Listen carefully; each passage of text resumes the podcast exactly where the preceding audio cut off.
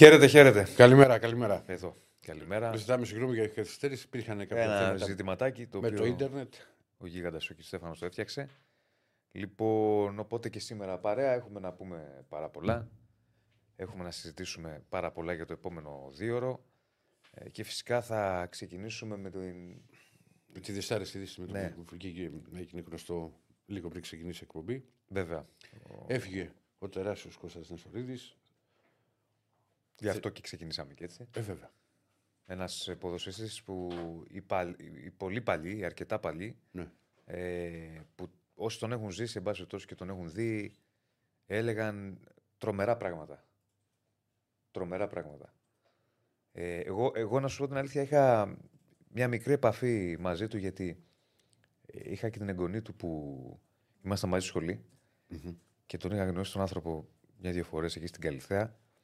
Ε, και όλοι έλεγαν ότι πέρα από σπουδαίος ποδοσφαιριστής, ο, ο Νεστορής, ότι ήταν και άνθρωπος με αλφα κεφαλαίο. Ναι, ότι δεν είχε τύχει να το. Με αλφα κεφαλαίο. Δηλαδή ευαίσθητος, ρομαντικός από τους τελευταίους με ρομαντικούς. Μιας άλλης εποχής. Τον είδαμε και στο γήπεδο της ΑΕΚ όταν είχε μπει που. Που ήταν συγκινητική εικόνα. Βέβαια, Δηλαδή, και, και να μην βέβαια. ήταν και κάποιος φίλος της ΣΑΕΚ, όποιος το είχε δει.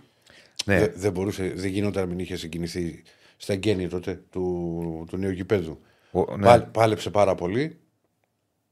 Κέρδισε τις περισσότερες μάχες. Νικήθηκε τώρα στα 93 του χρόνια. Ε, συλληπιτήρια, Πλήρη ημερών όπως λέμε. ναι, συλληπιτήρια στην ε, οικογένειά του, στους ανθρώπους του. Γεννήθηκε 15 Μαρτίου 1930. Εδώ βλέπουμε και την ανάρτηση ε, της ΠαΕΑΚ για τον Κώστα Νεστορίδη. Ξεκίνησε στην Καλυθέα, πήγε Πανιόνιο, ε, την επαγγελματική του, επαγγελματική του την καριέρα την ποδοσφαιρική Και με τότε. τους νόμους μετά, γιατί ήθελε να πάει στην ΑΕΚ επειδή ήταν προσφυγικό σωματείο, έμεινε δύο χρόνια να παίζει μόνο φιλικά, γιατί έμενε ένας ποδοσφαιριστής εκτός δράσης δύο χρόνια τότε. Ακριβώς. Και γύρισε, έβαλε νομίζω 228 γκολ. 228 γκολ σε 263 εμφανίσεις. Ναι, και μάλιστα ήταν από τους πρώτους, ίσως και ο πρώτος, δεν το γνωρίζω, όπου έβαζε γκολ από απευθείας κόρε, τα θυμόντουσε. Ναι, για πέντε χρόνια ήταν ο πρώτος σκόρης στην πρώτη κατηγορία, 59-63, κάτι που έχει πετύχει μόνο αυτός και ο Αντώνης Αντωνιάδης. Ήταν ο πρώτος που σκόραρε για την ΑΕΚ σε επίσημο ευρωπαϊκό παιχνίδι, τη σεζόν 63-64. Το 66 πήγε στην Ελλά... στη... αποχώρησε, πήγε Ελλάς Μελβούρνης, ε, η με... μετέπειτα South Melbourne, η ομάδα. Έμεινε για ένα χρόνο.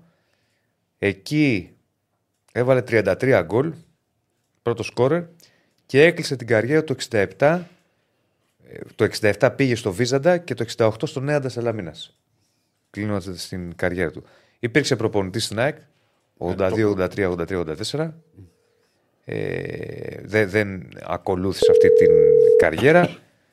Και γενικώς μιλάμε για έναν θρύλο της ΑΕΚ, ένα θρύλο του, του ελληνικού ποδοσφαίρου. Έναν άνθρωπο ο οποίος ε, ξαναλέω για τους παλιούς ε, τους παλιότερους ήταν ένας, μια, μια τρομερή ποδοσφαιρική προσωπικότητα. Δηλαδή, αν ρωτήσεις ανθρώπους που τον έχουν ζήσει, που εν πάση περιπτώσει ή και ήταν και μικροί. Δεν τον έχουμε. Δεν τον έχουμε. Σε λίγο θα τον έχουμε γιατί δεν το σηκώνει ο άνθρωπος. Κάθε έχει συμβεί. Ναι. Ε, και Κύριε Στέφανα, άμα μπορείς, βάλει και τα μηνύματα εκεί. Ναι. Και ξα... Δηλαδή, έχω ακούσει ιστορίες φα... στα όρια του, του μυθικού, ρε παιδί μου. Ναι. Έχω ακούσει ιστορίες, δηλαδή, ότι έκανε πράγματα απίστευτα και πολλοί λένε από τους παλιούς ότι κρίμα που δεν υπήρχε τότε, ας πούμε, η τηλεόραση όπως αργότερα ε, για να Κοίτα. έχουμε δει και άλλα πράγματα. Ήταν, ξέρετε, ήταν σε μια γενιά πολύ μεγάλο ποδοσφαιριστό που είχε βγάλει, που είχε, είχε, είχε βγάλει το ελληνικό ποδόσφαιρο. Ξέρεις και για τους οποίους λέγανε ότι ρε παιδί μου, θα μπορούσαν να είχαν παίξει σε πολύ μεγαλύτερο επίπεδο. Ναι. Ε, Λοιπόν. θα, θα μιλήσουμε γι' αυτό. Θα μιλήσουμε για το. Ο Μιχάλης λέει ότι η ιστορία λέει και η καριέρα του είναι για ταινία.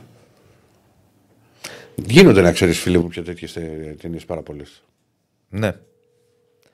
Ε, προσπαθούμε να επικοινωνήσουμε τον ε, κύριο Νίκο Κατσαρό. Ε, θα, θα τον έχουμε αργότερα. Πάνω στον άνθρωπο, γιατί είχαμε μιλήσει προηγουμένως που είναι σε κάποια δουλειά. Ένας άνθρωπος ο οποίος ξέρει όσο λίγοι ήξερε όσο, λίγους, όσο λίγοι τον Κώστα Νεστορίδη. Ε, οπότε δεν τον έχουμε, όχι, όχι. Μα βγαίνει τηλεφωνητής. Όταν θα το σηκώσει εκεί, Στέφανε, για να σου Ναι, κάνω για να κλείσε ξέρει. Οπότε κλείσω. Θα το βρει, Κωνσταντίνε. Οπότε θα πάμε με Άγιο Γεωργίου, θα ξεκινήσουμε. Κωνσταντίνα. Ωραία, θα ξεκινήσουμε με Άγιο Γεωργίου. Ε, να μιλήσουμε φυσικά για αυτό το. Σε λίγα θα τον έχουμε. Όπως γράφει και ο Σταύρο, το πρόσωπο του Νεστορή συμβολίζει την προσφυγιά και η με- η μεταπολεμική Ελλάδα τη φτώχεια. Πάρα πολλά μηνύματα.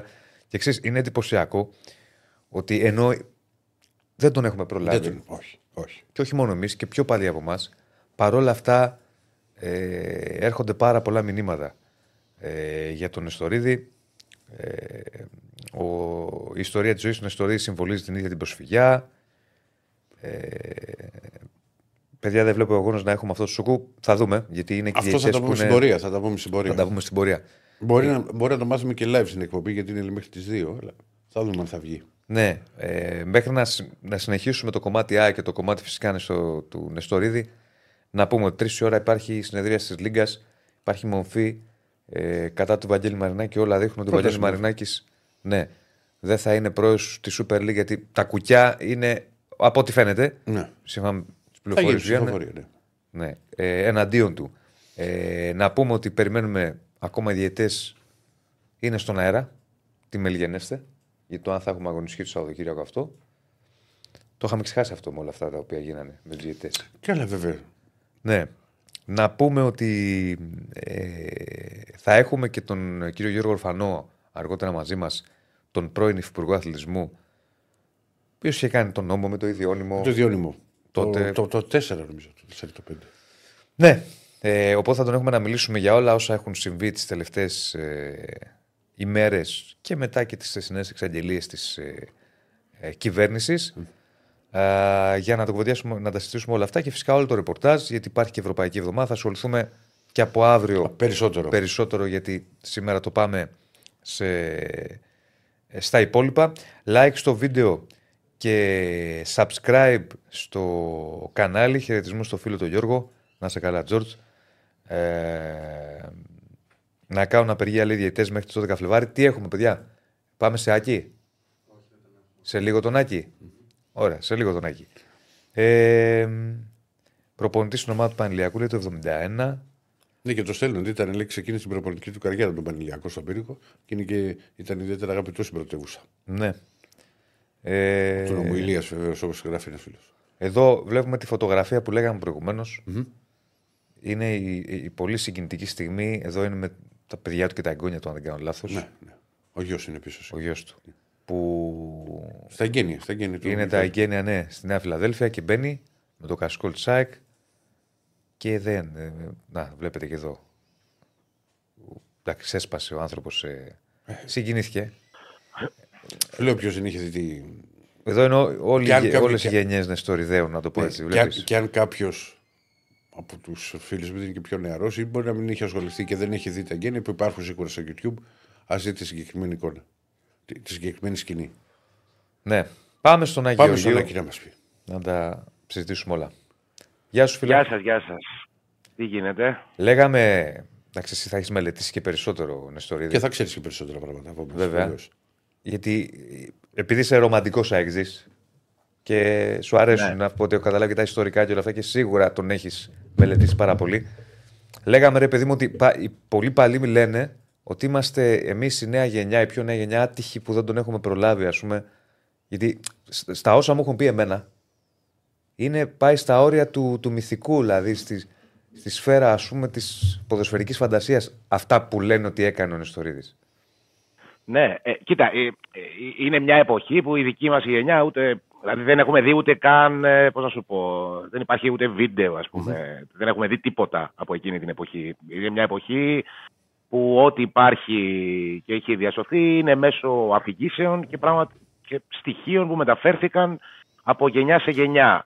Ε, πολλές φορές έχει τύχει, ας πούμε, ε, ξέ- ε, ίσως κάποιες φορές, ε, κάτι που δεν έχουμε ζήσει και δεν είναι βιωματικό, δεν είναι τόσο δυνατό και σε συναισθηματικό επίπεδο. Δηλαδή, για παράδειγμα, για μένα, εγώ νομίζω στο δικό μου το μυαλό ότι η ΑΕΚ της δεκαετίας του 90 που ήταν τα χρόνια που ήμουν πιτσιρικάς ήταν, ε, τι να σου πω τώρα, η Σάντος του Πελέ, ας πούμε. Είναι οι εικόνες και τα βιώματα που έχει ο καθένας. Ε, οι, οι εικόνες είναι, ναι, είναι πολύ πιο δυνατό. Όμως αυτό που είπε ο Διονύσης ισχύει σε ασύλληπτα μεγάλο βαθμό.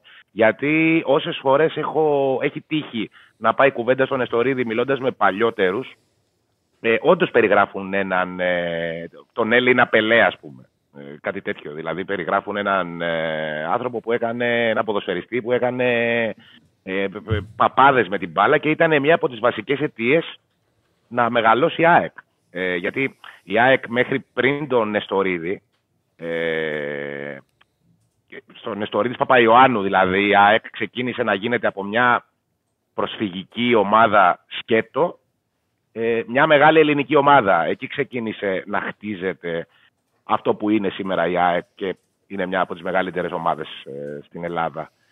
Ε, ο Λευτέρης Παπαδόπουλος θυμάμαι σε μια συνέντευξη που είχε δώσει και του λένε που είχε, ξέρεις, ο Λευτέρης Παπαδόπουλος ήταν ο πρώτος ρεπόρτερ της ΑΕΚ μεταξύ των πολλών άλλων που έχει κάνει στη ζωή του και το ρωτήσανε γιατί έχει πολύ καλή εικόνα από όλες τις μεταπολεμικές ομάδες ε, της ΑΕΚ. Ακή, βάλε μια τελεία. Θα επανέλθουμε σε σένα. Γιατί, γιατί έχουμε μαζί μας. Ναι. ναι, έχουμε μαζί μας έναν άνθρωπο που μπορεί να μας πει πάρα πολλά και αμέτρητες ιστορίες για το σπουδαίο Κώστα Νεστορίδη. Ε, έναν δάσκαλο αθλητικής δημοσιογραφίας, ας μου επιτρέψεις να τον αποκαλέσω έτσι, τον κύριο Νίκο Κατσαρό. Κύριε Νίκο, τι κάνετε; Κύριε Νίκο, καλημέρα σας. Καλημέρα Διονύση, καλημέρα παιδιά. Πώς είστε; Ε, καλά είμαι, αλλά στενοχωρημένος βέβαια. Ε, λογικό, εντάξει. Ήταν και φίλος σας και έχετε το, εσείς τον έχετε ζήσει στα, σε, σε, σε, μεγάλο βαθμό, έτσι, δηλαδή έχετε προλάβει πράγματα. Ε, όχι απλώς έχω προλάβει, έχω ζήσει ε, πράγματα για τον Αστορίδη, γι' αυτό και ε, μου εμπιστεύτηκε να γράψω τη βιογραφία του. Mm. γιατί θυμάμαι κάποτε σε μια τελετή βράδυ των καλύτερων ποδοσφαιριστών που είχε διοργανώσει ο ΨΑΠ, έπαιζε στην οθόνη στιγμιότυπα από παίχτες που βραβευόντουσαν και στιγμιότυπα από φάσεις από γκολ που έβαζαν. Και ήταν και ο Νεστορίδης εκεί. Ε, και του λέω ρε Κώστα τι είναι αυτά εσύ έχεις, τέτοια έκανες κάθε Κυριακή 10 ας πούμε και μου λέει τα έχω ζήσει του λέω δεν έχω χάσει παιχνίδι τους και μου λέει ε, εσύ ίσως θυμάσαι περισσότερα από μένα από αυτά που έχω κάνει μήπως θες να μου γράψεις τη βιογραφία; Και έτσι ξεκίνησε Α έτσι ξεκίνησε Ακριβώς, ναι. Ε, ε, μεγάλωσα με τον Εστορίδη, αγάπησα την ΑΕΚ ακόμα περισσότερο χάρη στον Εστορίδη, όπως και πάρα πολλοί άλλοι της εποχής μου. Αλλά και από ό,τι διαπίστωσα μετά, ακόμα και ε, τα τελευταία χρόνια υπήρχαν νέοι άνθρωποι οι οποίοι ε, τον είχαν σαν θρύλο ακούγοντας διηγήσεις παλαιότερων των πατεράδων τους ή παλαιότερων ανθρώπων που είχαν ζήσει τον Εστορίδη και τον είχαν δει. Ε, τώρα τι να θυμηθώ και τι να πω. Ε, τα, τα έχω γράψει όλα στο βιβλίο τους. Ναι. Τι, τι, ισχύει αυτό. Κάτι θυμάμαι, πρέπει να μου λέγατε κι εσείς παλιότερα ότι τι; Διονυσάκη δεν έχεις δει τίποτα αν δεν έχεις δει στο ρίδι. Το λένε ναι. πολύ παλιό αυτό. Δηλαδή έκανε τόσο μυθικά, μαγικά πράγματα με την μπάλα. Κοίταξε να δεις Διονύση, ε, πολλές φορές ε, γίνονται συζητήσεις για το ποιος ήταν καλύτερος, Πελέ ή Μαραντόνα ή ξέρω εγώ τι. Ναι. Εγώ για τον Εστοδί δεν θα μπω σε τέτοια σύγκριση, αν ήταν καλύτερος ή όχι. Εκείνο το οποίο έχω να πω ήταν ότι ο Εστοδί ήταν μοναδικός.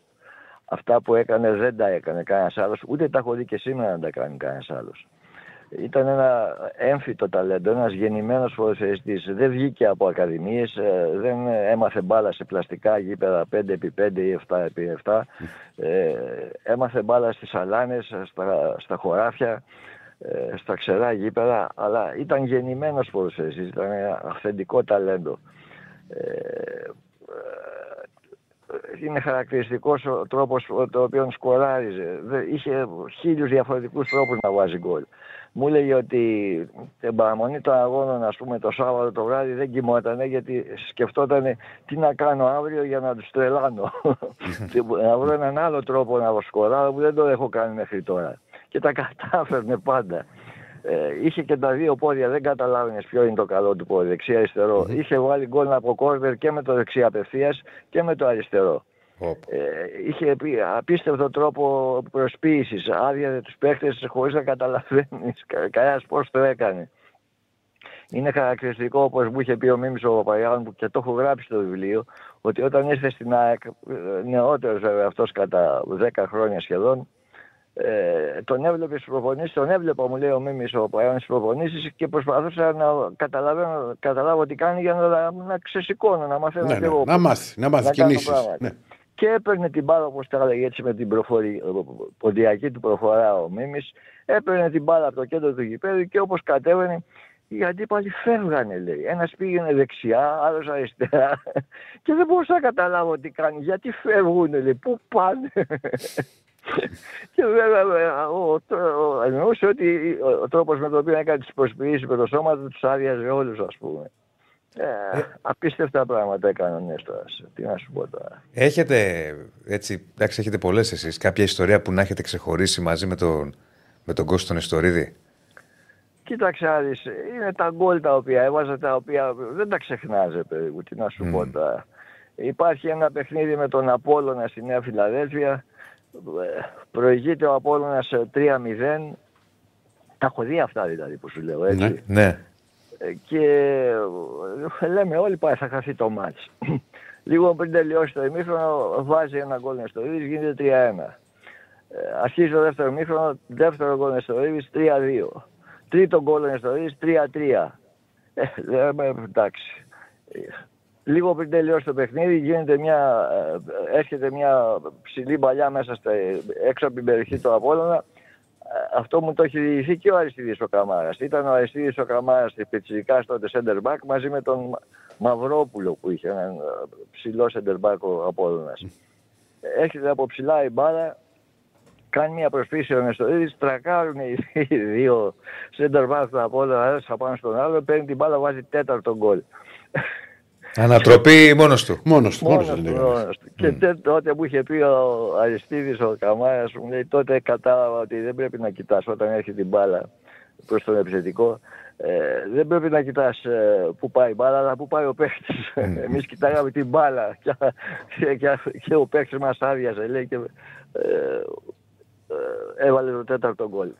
Ε, μιλάμε, είχε βάλει πέντε γκολ κάνει δύο φορές, τέσσερα γκολ έβαλε πολύ συχνά. Ε, σήμερα κάνει ένας ποδοσφαιριστής ένα χατρίκ και λέμε έκανε χατρίκ. Ναι, ε, ναι. Ή και έκανε δύο. Ο Νεστορής έκανε πέντε-έξι σε κάθε σεζόν ας πούμε. Ε, νομίζω ότι είναι ο πρώτος σκόρ σε αναλογία γκολ και αγώνων που έχει παίξει. Έχει βάλει 180 γκολ σε 220 αγώνες ας πούμε. Και γκολ τα οποία ήταν ένα προς ένα όλα, κατάλαβες. Διαφορετικά το κάθε ένα το άλλο. Ναι, ναι. Ε, να πούμε βέβαια για το βιβλίο που ρωτάει και ο κόσμος Κώστας Νεστορίδης, ο μάγος της μπάλας. Ναι. Είναι ο τίτλος που έχετε κάνει, ε, το έχετε γράψει εσείς, ναι, η ναι. βιογραφία του Κώστα Νεστορίδη. Οπότε όποιοι φίλοι θέλουν μπορούν να το προμηθευτούν, να το διαβάσουν. Δεν νομίζω Επίσης, ότι υπάρχει, έχει εξαντληθεί. Το έχει, βγάλει, έχει εξαντληθεί. Δεν ξέρω διαδικτυακά μήπω. Ναι. Αν υπάρχει τίποτα, ναι. μπορεί να το αναζητήσουν εκεί. Ναι. Mm-hmm. Ε, Επίσης να πούμε ε, και να μας πείτε εσείς δηλαδή, ήταν αυτό που παρατηρούσαμε εμείς απ' έξω ένας άνθρωπος πολύ ρομαντικός, έτσι ε, συναισθηματικός και. Ε, δηλαδή τον είδαμε να συγκινείται όταν μπήκε στη Φιλαδέλφια. Ναι, βέβαια. ήταν ναι, έτσι; Ήταν, είχε δεθεί πάρα πολύ με την ΑΕΚ Διονύσιο Νεστορίδης. Ε, είχε έρθει από τον Πανιόνιο το 56 με διετή αποκλεισμό, γιατί τότε αν η ομάδα δεν του έδινε ελευθέρας έπρεπε να περάσουν δύο χρόνια για να πάει στην καινούργια του ομάδα. Δέθηκε πάρα πολύ με την ΑΕΚ, λατρεύτηκε από την ΑΕΚ και τη λάτρεψε την ΑΕΚ. Ε, ε, ζούσε για την ΑΕΚ. Μέχρι την τελευταία του πνοή, ας πούμε, ενδιαφερόταν για την ΑΕΚ. Μάλιστα είχα διαβάσει στο πρόσφατο ατύχημα που έπαθε, που έπεσε και χτύπησε και πήγε στο νοσοκομείο, ε, έπαιζε ένα παιχνίδι, δεν θυμάμαι με ποιον, ε, νομίζω ε, έπαιζε με την Αντβέρπ ή με την Δυναμό Ζάγκρεπ, δεν θυμάμαι. Και την ώρα που τον πηγαίνει στο νοσοκομείο ρωτούσε πόσο είναι το αποτέλεσμα. και όταν του είπαν ότι χάνει ΑΕΚ, βρήκε τη δύναμη να πει «Ε, καλά, θα το γυρίσει στο δεύτερο ημίχρονο». Ήταν. Εγώ λέω ότι ήσασταν τυχερός εσείς που, που ζήσατε ναι, ναι, τέτοιον ναι. παίκτη. Και άτυχε όλοι εσείς που μπορούσατε και δεν υπήρχε τηλεόραση. Γι' αυτό δεν υπάρχουν και πλάνα. Δηλαδή... Για να δούμε πέντε. Ναι. Δηλαδή πιο μετά, μια εποχή λίγο πιο μετά, ε, υπάρχουν. Ε, και βλέπουμε, ξέρω, το δωμάζω, το ναι, λέω ναι, τώρα. Από, από, την εποχή αυτή του 60 και μετά 60, 70, mm. ακόμα περισσότερο υπάρχουν, υπάρχουν εικόνες. Ναι. Για τον ναι. δεν υπάρχει τίποτα σχεδόν. Ναι. Δυστυχώς. Ναι. Κύριε Νίκο, σας ευχαριστούμε πολύ. Σας ευχαριστούμε πάρα πολύ, Εγώ, κύριε παιδιά, να είστε καλά. Και ε, την επόμενη φορά να τα πούμε για πιο ευχαριστήδηση. Έτσι. Ελπίσουμε, ναι. Να είστε καλά, κύριε Νίκο. Σας ευχαριστούμε. Και πάλι σας ευχαριστούμε. Να είστε καλά. Λοιπόν, ο Νίκος Κατσαρός, οι συστάσει νομίζω είναι περίτε. Για τον Κώστα Νεστόρη τον έχει ζήσει πάρα πολύ. Ήταν και φίλοι, είχε γράψει το βιβλίο του και γι' αυτό τον ε, βγάλαμε ναι, να, για να, να μιλήσουμε. Για ναι. να μαθαίνουν περισσότερο τα νέα παιδιά, γιατί περισσότεροι μα μας ναι, βλέπουν. Ναι. Είναι νέοι. Ε, θα, θα προχωρήσουμε, θα συνεχίσουμε. Ε, θα πάμε ε, πιο μετά στον Άκη, που τον βγάλαμε λίγο ε. για μια σφίνα ε, για τον ε, Νεστορίδη. Θα τον έχουμε αργότερα τον Άκη για να πάμε στα ρεπορταζιακά καθαρά της ΑΕΚ. Τώρα έχουμε να συζητήσουμε για όλες αυτές τις εξελίξεις τις ναι. οποίες ε, έχουμε αναλύσει και από χθες. Ε, τα, τα, πάμε, τα, τα πάμε όλα χθες, απλά ναι. περιμένουμε. Και... Συγγνώμη. Τι έχεις πάθει τις τελευταίες μέρες; Ο Αντώνης ο Πανούτσος δεν βγήκε έτσι. Το λέω, από, το, το, από το Φράιμπουργκ και μετά. Το Φράιμπουργκ και μετά με ανησυχούν εμένα αυτά να ξέρεις. Είναι πολλές ημέρε. Γιατί έτσι να κάνω; Γιατί βύχησαν ε, βραχνοκόκορας. Οπότε δεν είναι καλά σημάδια αυτά. Τι είναι το βραχνοκόκορας; Βραχνιασμένος κόκορας. Δεν είναι καλά σημάδια αυτά να ξέρεις. Τι λες, πεθαίνω; Όχι. Ε, να το κοιτάξεις. Είναι πολλές ημέρες. Να πας να κάνεις μια εξέταση. Θα το κοιτάξω. Λοιπόν, ε, ένα λεπτό για να οργανωθούμε. Γιατί περιμένουμε για πούμε, και τι θα γίνει με τους γυρτέ. Εδώ είναι ένα θέμα αυτό τώρα. Οι διαιτές, η νέα, εξέ... η νέα εξέλιξή μας το περίμενε. Είναι ανοιχτό το. Μέχρι τις 2 το μεσημέρι νομίζω είναι. Το ζήτημα, ναι. Οπότε περιμένουμε να δούμε αν θα βγει κάποια εξέλιξη και αν θα υπάρχει μια νέα απόφαση ε, των διαιτητών ή όχι. Μια πρόβλεψη, αν μπορώ να σου κάνω εγώ, είναι ότι θα γίνει αγωνιστική. Ξέρετε γιατί την κάνω αυτή την πρόβλεψη; Δεν ξέρω Οι ομάδες έχουν ενημερωθεί για αγωνιστική. Δηλαδή, παράδειγμα, Άρη Σόφι. Άρη Σόφι δεν είναι; Άρη Σόφι είναι. Έχουμε ξεχάσει και τα όχι, όχι. Έχει ενημερωθεί, ας πούμε, η άλλαξε η ώρα. Mm. Πήγε Κυριακή, πήγε μεσημέρι για να γυρίσει ο Όφη με πτήση το βράδυ στην Κρήτη. Οπότε το θεωρώ λίγο. Όχι, άμα γίνουν τα μάτια είναι αρεσπάση, Δεν είναι αρισόφη. Η πρώτη θα γίνει, η πρεμιέρα. Η πρεμιέρα του δεύτερου γύρου θα γίνει. Αρισόφη, αυτό το, το άκουγα. Ότι έχει ενημερωθεί ο Όφη ε, για να γυρίσει πίσω. Οπότε τώρα να έχουν τέτοιες ενημερώσεις. Και να μην γίνει. Τι να σου πω, όλα τα έχουμε δει. Καλά, δεν μου προκαλεί τίποτα έκπληξη. Θα προχωρήσουμε. Ε, κύριε Στέφανε, για πάρε τον επόμενο καλεσμένο μας. Όλα τα έχουμε δει. Και αλλά... δεν μου προκαλεί τίποτα έκπληξη. Ναι. Δεν ξέρω. Τι να σου πω. Λοιπόν, σε λίγο θα έχουμε μαζί μας τον κύριο Γιώργο Ορφανό, τον πρώην Υπουργό Αθλητισμού. Α τον καλέσουμε. Ε, κύριε Στέφανε, για να τον έχουμε στον αέρα να, να μιλήσουμε για τις τελευταίες εξελίξεις. Λοιπόν, έχουμε μαζί μας τον κύριο Γιώργο Ορφανό. Καλημέρα σας, καλημέρα σας. Γεια σας. Καλημέρα, τι γίνεστε; Καλά, εσείς, εσείς, εσείς. Σας ευχαριστούμε καταρχάς για την αποδοχή της πρόσκλησης. Ναι. Γιατί... Για που είστε εδώ μαζί μας. Ναι.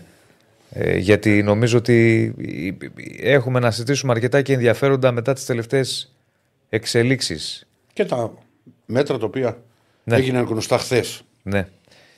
Ε, ε, εγώ η πρώτη ερώτηση που θέλω να κάνω, ε, κύριε Ορφανέκη, επειδή ως Υπουργός Αθλητισμού και εσείς είχατε φέρει το, το περίφημο ιδιώνυμο, το ιδιώνυμο. Ε, εκείνη την εποχή.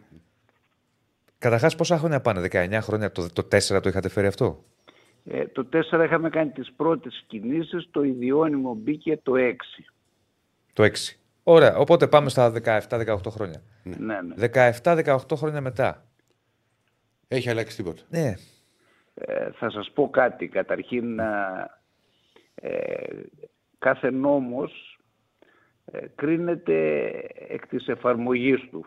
Ε, μπορώ να πω λοιπόν ότι ο συγκεκριμένος νόμος από το 4 ως το 7 που εγώ ήμουνα υπουργός Αθλητισμού είχε εξαιρετικά αποτελέσματα. Και επειδή οι αριθμοί είναι δύσκολοι αλλά άμα είναι λίγοι μένουν, θα σας πω ότι είχαμε 80% μείωση των επεισοδίων και τριπλασιασμό των θεατών. Από 680.000 το 4, το 7 όταν παρέδωσα εγώ ήταν 2 εκατομμύρια. Mm-hmm. Πολύ μεγάλη διαφορά. Έχει το 80, βεβαίως και το 80% που λέτε και στους θεατές είναι μεγάλη διαφορά. Ναι, ε, καταρχήν ε, θα πρέπει να συμφωνήσουμε ότι η έννοια βία ε, δεν τελειώνει.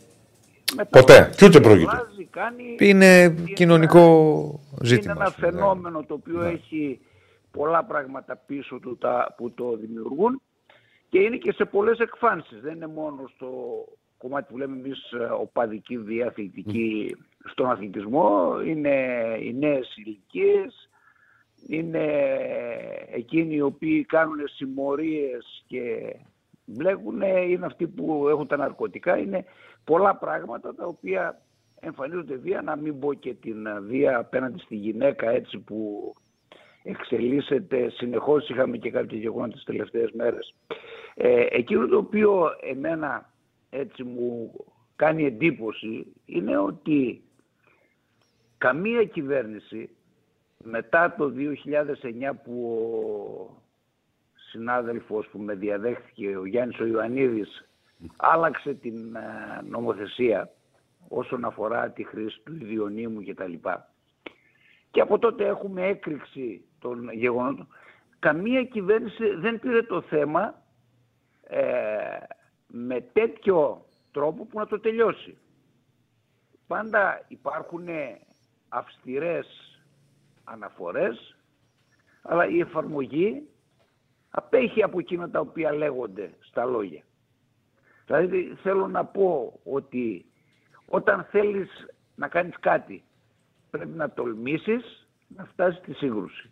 Η σύγκρουση σημαίνει ότι μπορεί να συγκρουστείς με τον πρόεδρο μιας ομάδος ο οποίος ε, χρησιμοποιεί τους οπαδούς ως εργαλείο μπορεί να χρειαστεί με άλλα συμφέροντα να τα βάλεις.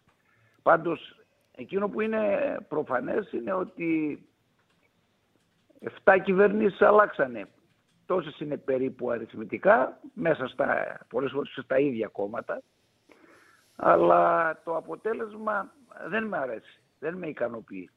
Ναι. Και δεν με ικανοποιεί γιατί χάνουμε ανθρώπους χωρίς λόγο και γιατί ε, δίνουμε στους καθοδηγητές, το αναφέραν τις τελευταίες μέρες και οι ίδιοι μετέχοντες, την δυνατότητα να παίζουν ε, αρνητικό ρόλο στις κοινωνικές δράσεις. Γιατί ο αθλητισμός είναι μια ισχυρή κοινωνική δράση, στην οποία μετέχει πολλοί κόσμος. Υπολογίζεται ότι στον πλανήτη παρακολουθούν πάνω από 4 δις τις αθλητικές ε, διοργανώσεις δις άνθρωποι.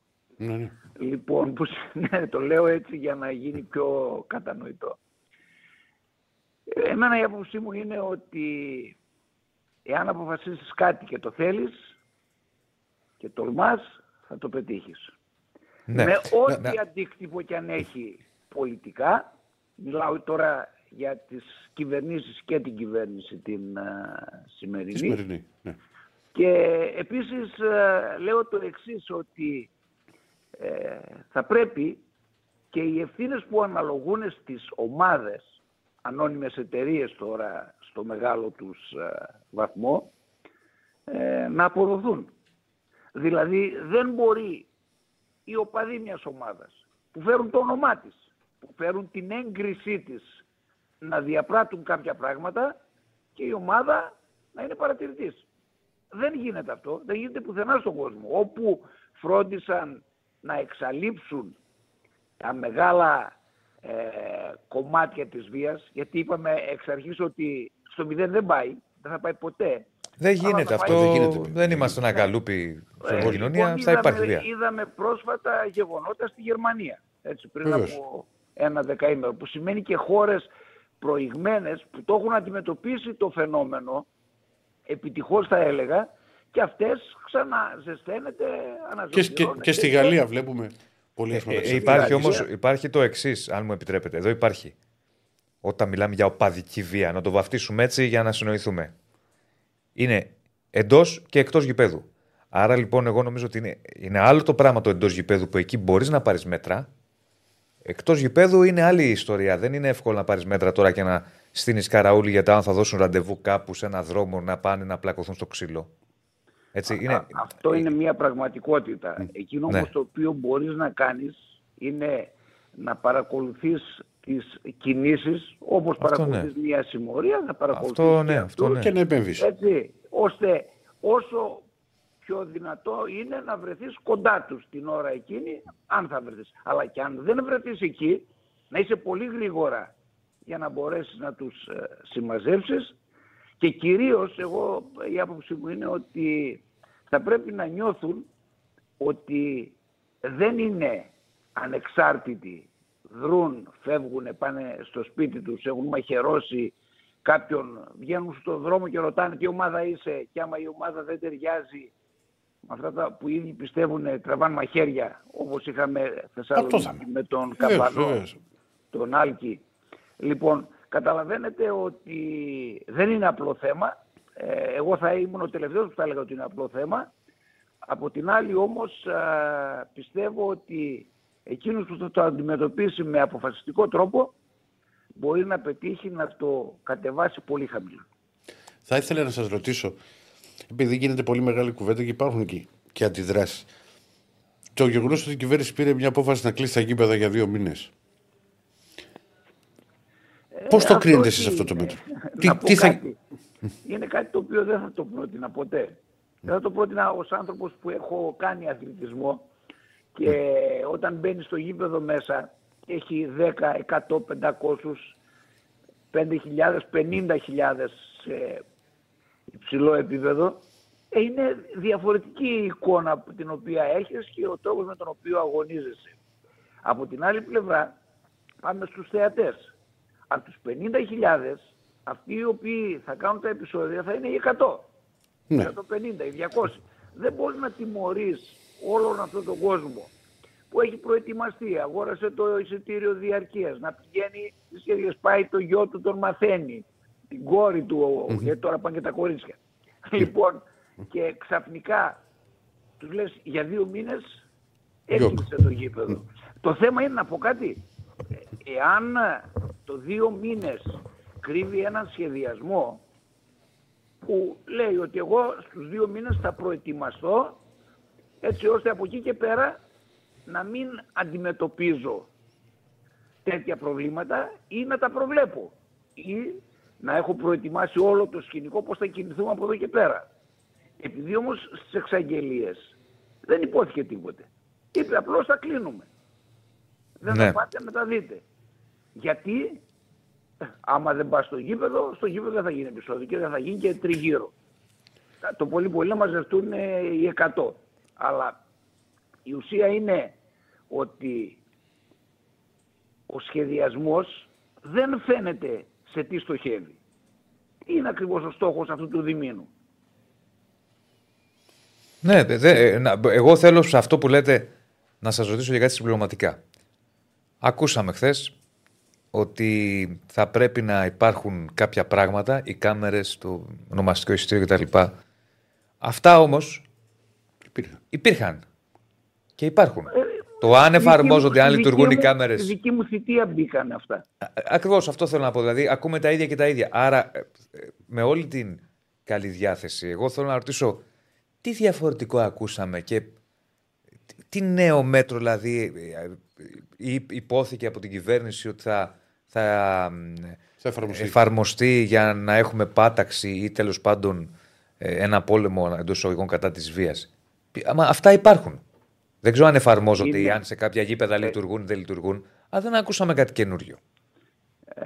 η δική μου εικόνα είναι ότι δεν αξιοποιούνται όποια στοιχεία ε, βγαίνουν από τις κάμερες και την οποιαδήποτε μορφής ε, παρακολούθησης εντός του γηπέδου.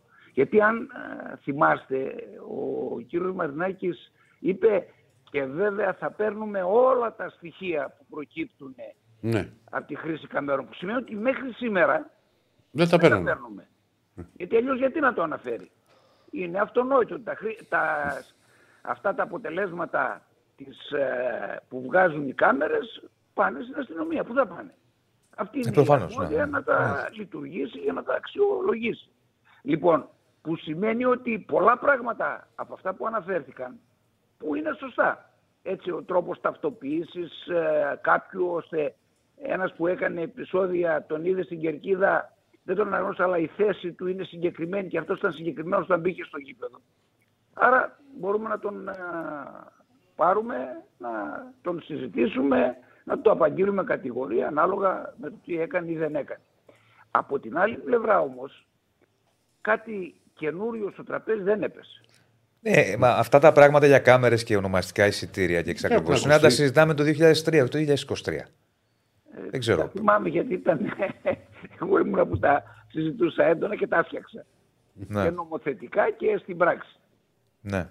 Διότι, ε, ξέρετε, υπάρχει μια απόσταση και αν πρέπει να καταλήξουμε σε ένα συμπέρασμα, η απόσταση από αυτά που λέμε με αυτά που γίνονται.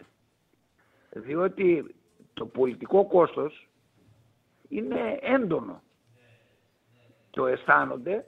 Εγώ το ένιωσα στις δικές μου πλάτες, έτσι ως πρόσωπο. Αλλά η δική μου εκτίμηση είναι ότι εκείνος που θα δώσει λύση σε ένα πρόβλημα θα κερδίσει. Ναι. ναι. Αυτό αισθάνομαι. Δηλαδή η κυβέρνηση αν θα δώσει απαντήσεις, απαντήσεις εμπράκτος, θα νιώσει ο πολίτης και τη σιγουριά να πω κάτι. Γιατί ε, την εποχή εκείνη τριπλασιάστηκε ο κόσμος. Γιατί κάναμε οικογενειακές κερκίδες. Έρχονταν οι γυναίκες, τα παιδιά, οι πάντες. Γιατί ένιωθαν πιο σίγουροι. Σήμερα λέει ο άλλος, α, δεν θέλω να πάρω το παιδί μου. Και πολλές φορές σκέφτηκε τον εαυτό του. Έτσι, βάζει το παιδί μπροστά για να κρύψει ότι και ο ίδιος ναι. διστάζει να πάει παρότι το θέλει. Λοιπόν, ε, τώρα, εμένα η οπτική μου είναι κυβέρνηση δραστικά μέτρα, ομάδες ανάληψη ευθυνών για τη λειτουργία των α, κλαμπ, τα οποία έχουν, ε, που φέρουν το όνομά τους, άρα λοιπόν τους εκπροσωπούν, για να ιδρυθούν χρειάζονται τη δική τους υπογραφή. Συνεπώς υπάρχει μια ευθύνη για το τι γίνεται εκεί πέρα. Αυτή την ευθύνη πρέπει να την αναλάβουν όπως σε όλες τις σύγχρονες χώρες του επαγγελματικού αθλητισμού τις έχουν αναλάβει οι ομάδες. Και εάν γίνει κάτι τιμωρούνται οι ομάδες. Ή παρεμβαίνουν οι ίδιες και τιμωρούν τους οπαδούς τους. Πέντε χρόνια δεν θα έρθει στο γήπεδο, δέκα χρόνια δεν θα έρθει γιατί έκανε το τάδε. Τον είδαμε από την uh, κάμερα, ξέρουμε τη θέση του, ο κύριος Τάδε, ονομαστικά βγαίνουν αυτά. Και λέει ο κύριος Τάδε δεν θα ξανάρθει. Ναι. Και, δεν, και δεν μπορεί να μπει γιατί τους ελέγχουν όλους.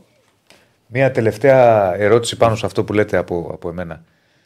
Πόσο σημαντική είναι ευθύνη όχι όλων, μην τα τσουβαλιάζουμε, ορισμένων παραγόντων σε όλη αυτή την τοξικότητα και σε όλο αυτό το, το κλίμα, το νοσηρό ας πούμε που πιθανώς βοηθάει στο να ε, υπάρχει και περισσότερη βία.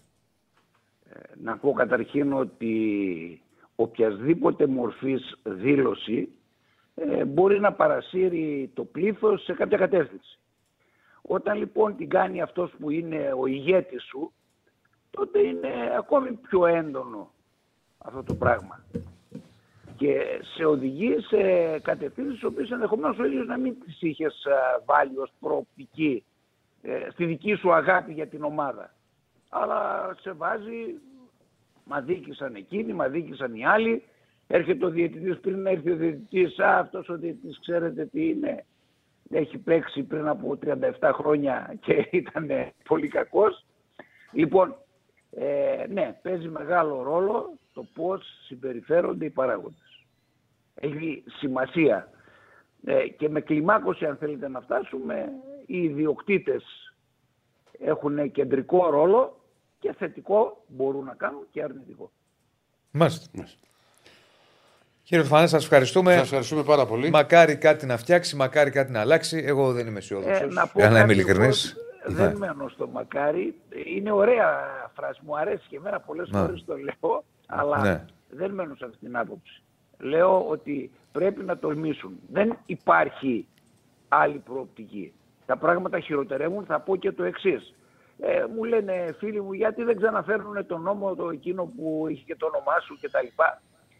Τους λέω παιδιά από τότε οι συνθήκες έχουν διαφοροποιηθεί. Έχουν προσθεθεί καταστάσεις, τρόπος σκέψεως. Είναι 17 χρόνια από τη μέρα που ψηφίστηκε. Πρέπει να ληφθεί όλη αυτή η διαδρομή υπόψη. Τι καινούργια έχουν μπει στο τραπέζι. Έχουμε συμμορίες παιδιών που δεν υπήρχαν τότε. Οι οποίες ε, συμμορίες παιδιών τι σημαίνει; Ότι είναι πιο εθισμένες σε πράξεις βίας. Και μπορεί Άρα, εύκολα να λοιπόν, κάνουν τη μετάβαση. Να πάνε και στο γήπεδο. Και να κάνουν και να καθοδηγηθούν εντέχνως προς αυτές τις κατευθύνσεις.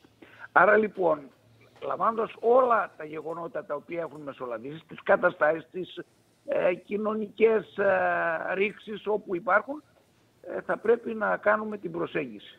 Αν η κυβέρνηση χρησιμοποιήσει το δίμηνο για να ετοιμάσει κάτι ε, δυνατό, θα είναι καλό. Μας... Οπότε περιμένουμε. Δεν μπορούμε να Ευχαριστούμε πάρα πολύ. Σας ευχαριστούμε πάρα πολύ. Να είστε καλά. Να είστε καλά. Ήταν ο, μαζί μας ο κ. Γιώργος Σοφάνος πρώην Υπουργό Αθλητισμού, με τον περίφημο νόμο που έχει και το, όνομά του, το ιδιώνυμο νόμος Σορφάνου. Δεν ξέρω. Δεν. Θα να ακούω. όχι από τον κύριο Φανό, από όλους. Είδες όμως τι είπε. Ότι. Ε, που είπε ναι, ότι δεν θα έκανα και. Δεν θα έκλειναν τα γήπεδα. Δεν θα το πρότεινα ποτέ. Ναι. Ναι. Μα εντάξει, νομίζω ότι κάθε άνθρωπος. Επειδή έχει περάσει τον αθλητισμό. Ξέρει. Άρα ξέρει, είσαι αντίστοιχος. Πάμε Αγίου Οργίου, συνεχίζουμε. Ποιο να πούμε; Πρώτα απ' όλα Να πάει στο τάμπλετ σου. Ε, πού το πήρες. Εγώ. Ε. Λοιπόν, πρώτα απ' όλα που είναι μαζί μας η Μπέτσοπ. Να πούμε ναι, ότι είναι μαζί μας. Α, μπράβο. Και λέω τι μου λείπει τι σήμερα. Σου λείπει; Πού είναι τα μπαλάκια; Έλα, πάρ τα μπαλάκια. Έλα, φίλ, πρόσχε τα, τα φώτα. Στη μούρη μου. Σου είπα πρόσχε τα φώτα, στη μούρη μου το έριξε. Λοιπόν, ε, μαζί μας η Μπέτσοπ, με τα ωραία μπαλάκια μας πετάει ο κ. Στέφανος, να πούμε ότι είναι πολύ σημαντικό επίσης αυτό το θέμα. Ναι. Είναι στον Άριο Πάγο ο Υπουργός Προστασίας του Πολίτη Γιάννης Οικονόμου και ο αναπληρωτής Υπουργός Αθλητισμού Γιάννης Βρούτση για να συναντηθούν με την εισαγγελέα του Αρίου Πάγου Γεωργία Δηλίνη. Θα ζητήσουν, πιθανότατα τώρα τα λένε, να εδώ η φωτογραφία είναι αυτή, mm-hmm. Ε, εκ μέρους της κυβέρνησης ποινική αναβάθμιση της έρευνας για όλες τις υποθέσεις αθλητικής βίας και διαφθοράς με σκοπό την αναζήτηση φυσικών και ηθικών αυτούργων όλων των εγκλημάτων που έχουν τελεστεί και την αναζήτηση ύπαρξης τυχών εγκληματικών οργανώσεων στον χώρο. Εγώ θα πω μακάρι, επιτέλους, ναι. γιατί όπως έχουμε πει τις τελευταίες ημέρες, υπάρχουν η φυσική αυτούργοι, αλλά υπάρχουν και η θετική αυτούργοι. Και συγγνώμη που θα το ξαναπώ, για μένα, ορισμένες ΠΑΕ, δεν θα να τους βαλιάσω, δεν είναι όλοι ίδιοι, έχουν πολύ μεγάλη ευθύνη στην τοξικότητα και στην αρρώστια και στο χουλιγκάνικο κλίμα το οποίο επικρατεί. Το θέμα είναι Άρα ε, εκεί πάει η ηθική αυτούργία. Λοιπόν, το, το θέμα είναι αυτοί που κάνουν τα επεισόδια να πληρώσουν. Και η ηθική αυτούργία. Ναι, αν υπάρχουν βεβαίως. Αν υπάρχουν. Ναι. Αλλά γι' αυτό λέω ότι είναι θετικό ναι. που γίνεται η έρευνα. Δεν θα κρίνουμε εμείς. Δεν, θα, δεν είμαστε έγγελοι εμείς. Εμείς θα πούμε την άποψή μας. Και θα περιμένουμε τις αποφασίσουν. Ναι. Τι αποφασίσει η δικαιοσύνη. Κατά την άποψή μου, υπάρχουν το ξαναλέω παράγοντες που είναι τοξικοί μετά κεφαλαίου. Το αν είναι ηθική αυτούργη κάποιοι από αυτούς ή όχι σε διάφορα που γίνονται θα τα κρίνει η έρευνα και η δικαιοσύνη. Αλλά είναι καλό που γίνεται τέτοια έρευνα και που καταθέτουν στον εισαγγελέα και πρέπει να δούμε σιγά σιγά τι είναι αυτά τα στοιχεία τα οποία έχουν κατατεθεί στον εισαγγελέα. Θα βγουν αυτά στην πορεία. Είναι, είναι πάντως για μένα ένα βήμα προς τη σωστή κατεύθυνση. Ε, αυτό το οποίο γίνεται. Ενώ δεν είναι σωστό. Με συγχωρείς, συγγνώμη. Ναι, ενώ δεν είναι σωστό βήμα αυτό που έγινε χθες τα δύο μήνες και οριζόντιο και τα κλείνω όλα, αυτό είναι μια χαζομάρα για μισή, δεν κερδίζεις κάτι. Αυτό που γίνεται τώρα, κατά την άποψή μου, είναι σωστό βήμα. Μα για μένα το μεγαλύτερο πρόβλημα σε όλα αυτά τα χρόνια είναι η ατιμωρησία. Και όταν υπάρχει ατιμωρησία, κάνει ο καθένας ό,τι, ό,τι γουστάρει. Ε, δεν είναι έτσι τα πράγματα. Διονύση μου. Δεν είναι ναι. καθόλου έτσι. Ναι, οκ. Okay. Μαζί σου. Εντάξει, κατά κύριο τιμωρούνται βέβαια. Απλά εδώ είμαστε λίγο, δεν εφαρμόζονται και τόσο οι. Εγώ σου λέω για κάτι άλλο τώρα. Αυτό για μένα είναι πολύ σημαντικό. Εντάξει, θα δούμε. Θα τα έχει στα χέρια της η κυρία Αδηλίνη, η εισαγγελέας και θα πάρει το δρόμο της της έρευνας και της δικαιοσύνης. Πάμε πάλι στον Αγγί. Δεν του μεταξύ φωτογραφία. Η χορογραφία είναι. Ναι. Ναι. ίδιο περπάτημα. Ε, είναι το περπάτημα, είναι δίπλα-δίπλα γι' αυτό. Είναι και ισοϊψή. Έχουν τα σχεδάκια τους είναι, εκεί, και είναι και ίδια σακάκια γραβάτες κοντά. Αυτά. Οπότε. Αγριεμένους λέω πάντως. Τι, θα καμπόικο. Σκληρή του Μαϊάμι. Σαν καμπόικο. Για να δούμε. Για πάμε στον Άκη. Έλα, Ράκη μου. Έλα, φίλε. Λοιπόν, Ξανά καλή να σας πω λίγο τα διαδικαστικά για, το, για την κηδεία του Κώστα Νεστορίδη. Ε, η νεκρόσιμη ακολουθία θα γίνει το προσεχές Σάββατο 16 Δεκεμβρίου στις 2 το μεσημέρι στον, στον Ιερό Ναό Αγίας Τριάδας απέναντι από το γήπεδο της ΑΕΚ στη Νέα Φιλαδέλφια. Ε, Στις 11 το πρωί, εκείνη τη μέρα, η σωρό του Νεστορίδη θα τεθεί σε λαϊκό προσκύνημα μέχρι την νεκρόσιμη ακολουθία και η ταφή θα γίνει στο νεκροταφείο της Καλυθέας, που είναι και η γειτονιά του. Ναι. Εκεί έζησε όλα του τα χρόνια, από ό,τι ξέρω. Ναι. Όχι ναι. από ό,τι ξέρω. Ε, εκεί έτσι είναι. Είχε ένα καφενείο, νομίζω. Ναι. Λοιπόν. Α, εκεί είσαι κοντά εκεί εσύ. Ναι, ναι, ναι. ναι. Και παλιότερα έμενα και κοντά του. Κοντά εκεί, ναι. στο μέρος. Στη γειτονιά. Ε; Okay. Κωνσταντίνα η Πανούτσου, εκεί που ο Μιαούλης, Όλη αυτή η, η, η Σε αυτό που είπατε πριν με, το, με, με, τον κύριο Νίκο τον Κατσαρό για το βιβλίο, ούτε στο ίντερνετ υπάρχει, γιατί είναι το μοναδικό βιβλίο που δεν έχω πάρει σχετικό με την ΑΕΚ, ας πούμε, με μια μεγάλη μορφή της. Και είναι το μοναδικό βιβλίο που δεν έχω καταφέρει να βρω πουθενά. Πρέπει ναι. να σας πω. Γιατί άκουσα που το λέγατε πριν, αλλά δεν μπορούσα να. Ένα, να, από τον κύριο Νίκο, δεν του λες κάπου θα έχει στο σπίτι κάτι, δεν μπορεί. Να έλατε, κύριε Νίκο, πες, δηλαδή, ε, τώρα είναι και κοιμήλιο ρε παιδί μου αυτό και είναι και κάτι. Ναι. Ξέρεις, είναι κάτι σημαντικό. Τα μαζεύω αυτά. Ναι. Πάντα. Λοιπόν, τι λοιπόν, γίνεται τώρα, πάμε τι... τι έχουμε; Έχουμε πρόβλημα πολύ σοβαρό με τον Αραούχο. Νομίζω ότι πάρα πάρα πάρα πολύ δύσκολα έως απίθανα θα... δεν θα είναι στο παιχνίδι με τον Άγιαξ, σε περιπτώσει. Τι έχει ο ακριβώς ε, Κοίτα να δεις, έχουμε ξαναπεί ότι η ΑΕΚ δεν δίνει περαιτέρω πληροφορίες. Υπήρχε, ε, γιατί είδα και κάτι μηνύματα προχθές που λέω ότι υπάρχει πρόβλημα με τον Αραούχο και μου λένε καλά. Εσείς λέγατε ότι ε, έμεινε προληπτικά εκτός για κάποιους αγώνες και αυτά. Αυτό δεν το λέγαμε εμείς. Αυτό έλεγε η ενημέρωση, η ναι. επίσημη της ΠΑΕΑΕΚ. Ε, και από τη στιγμή που έχω, το έχω ξαναπεί 100.000 φορές, το καταλαβαίνω ότι μπορεί να γινόμαστε γραφικοί κάποιες φορές, όμως ξέρεις, είναι λίγο άδικο να πέφτουν τα βέλη στους ρεπόρτερ υπό την έννοια ότι ε, το κλαμπ αποφασίζει ότι η πολιτική τους σε ό,τι αφορά τους τραυματίες και αυτό ε, ε, πώς θα το πω, ε, το κλαμπ, ο παίκτης είναι υπάλληλος του κλαμπ και ο γιατρός είναι υπάλληλος του κλαμπ. Ε, δεν, είναι, δεν, δεν μπορούμε να κάνουμε τον detective. Ε, είπε η ΑΕΚ ότι έμεινε προληπτικά, μεταφέραμε ότι έμεινε προληπτικά. Υπάρχουν άνθρωποι που είναι η δουλειά τους αυτή. Τελικά το πρόβλημα είναι πιο σοβαρό. Από ό,τι μαθαίνω, και το λέω με πάσα επιφύλαξη, γιατί δεν προκύπτει από το. Δεν, δεν το λέει επίσημα η ΑΕΚ. Έχει ένα θέμα στο σημείο που έχει κάνει την επέμβαση. Ε, δεν ξέρω πόσο σοβαρό είναι. Πάντως είναι αρκετά σοβαρό προκειμένου να τον αφήσει εκτός στο ναι, συγκεκριμένο διάστημα και βλέπουμε. Ναι. Ενώ Άγιαξ. Ε, πρόβλημα, σοβαρό πρόβλημα, γιατί ξέρεις, ε, είναι και ο Άγιαξ. Έβλεπα τώρα τα νούμερα του ε, για ένα θέμα που έκανε στο Έκτρε 65 και έπαθα σοκ. Ε, είναι μια ομάδα που ε, η καλή ΑΕΚ επιθετικά μπορεί να του κάνει ζημιά, μπορεί να βρει γκολ. Δηλαδή ανασταλτικά έχει πολύ σοβαρά προβλήματα. ο Άγιαξ μιλάμε ότι έχει είναι η τρίτη παιδιά χειρότερη. Αυτό έχει και αυτή την πορεία. Ναι, ρε. Είναι, είναι η τρίτη χειρότερη επίθεση στο Europa... η, τρίτη, συγγνώμη, η τρίτη χειρότερη άμυνα στο Europa League. Ναι. Έχει 12 γκολ. Είναι μαζί με τον Ολυμπιακό, αλλά ο Ολυμπιακός ξεσταδέχτηκε μαζεμένα τα γκολ ναι. στο τελευταίο παιχνίδι. Μιλάς για τους ομίλους. Ε, ναι. Στη φάση των ομίλων, ναι. ναι. Ε, είναι πολλά τα γκολ. Είναι πολύ ψηλός ο αποδείκτης παθητικών εξ γκολ που έχει. Είναι πάρα πολύ. Οι τελικές προσπάθειες που έχει δεχτεί, μου φαίνεται, είναι στο όλο το Europa League είναι 81 τελικές προσπάθειες. Δηλαδή για να καταλάβετε, η ΑΕΚ έχει δεχτεί 59. Ναι. Ε, είναι πολύ μεγάλα τα νούμερα για ένα τέτοιο όνομα όπως ο Άγιαξ. Το αδύναμο σημείο του είναι σίγουρα το, η ανασταλτική του λειτουργία. Επιθετικά έδειξε και στη Φιλαδέλφια ότι είναι μια ομάδα που έχει πολλή ποιότητα παρότι δεν έχει, έχει σκαμπανεβάσματα, δεν έχει σταθερότητα στην αποδοσή του.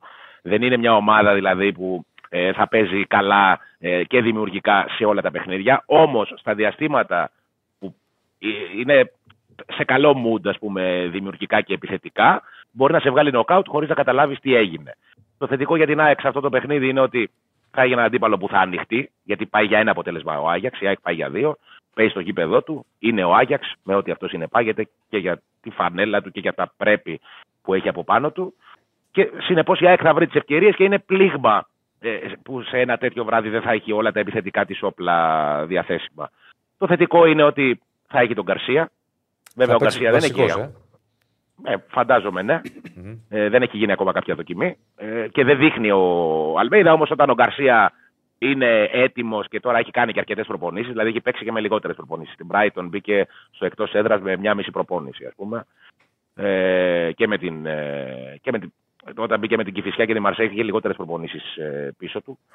Ε, θετικό πολύ αυτό. Θετικό ότι μπήκε ο Γιόνσον και νομίζω ότι θα είναι και αυτός διαθέσιμος σε ένα παιχνίδι που θα χρειαστεί η ανασταλτική λειτουργία της ΑΕΚ να είναι στιβαρή. Ο Γιόνσον είναι, κατά τη γνώμη μου, το καλύτερο εξάρι της ομάδας, το, το πιο εξάρι, γιατί ξέρεις, ο ναι. Σιμάνσκι είναι πιο κινητικός παίκτης, καλύπτει χώρους εννοείται, τεράστια προσφορά του, όμως ο Γιόνσον ε, ανασταλτικά και στα μαρκαρίσματα νομίζω είναι ό,τι καλύτερο έχει ΑΕΚ στη μεσαία γραμμή αυτή τη στιγμή.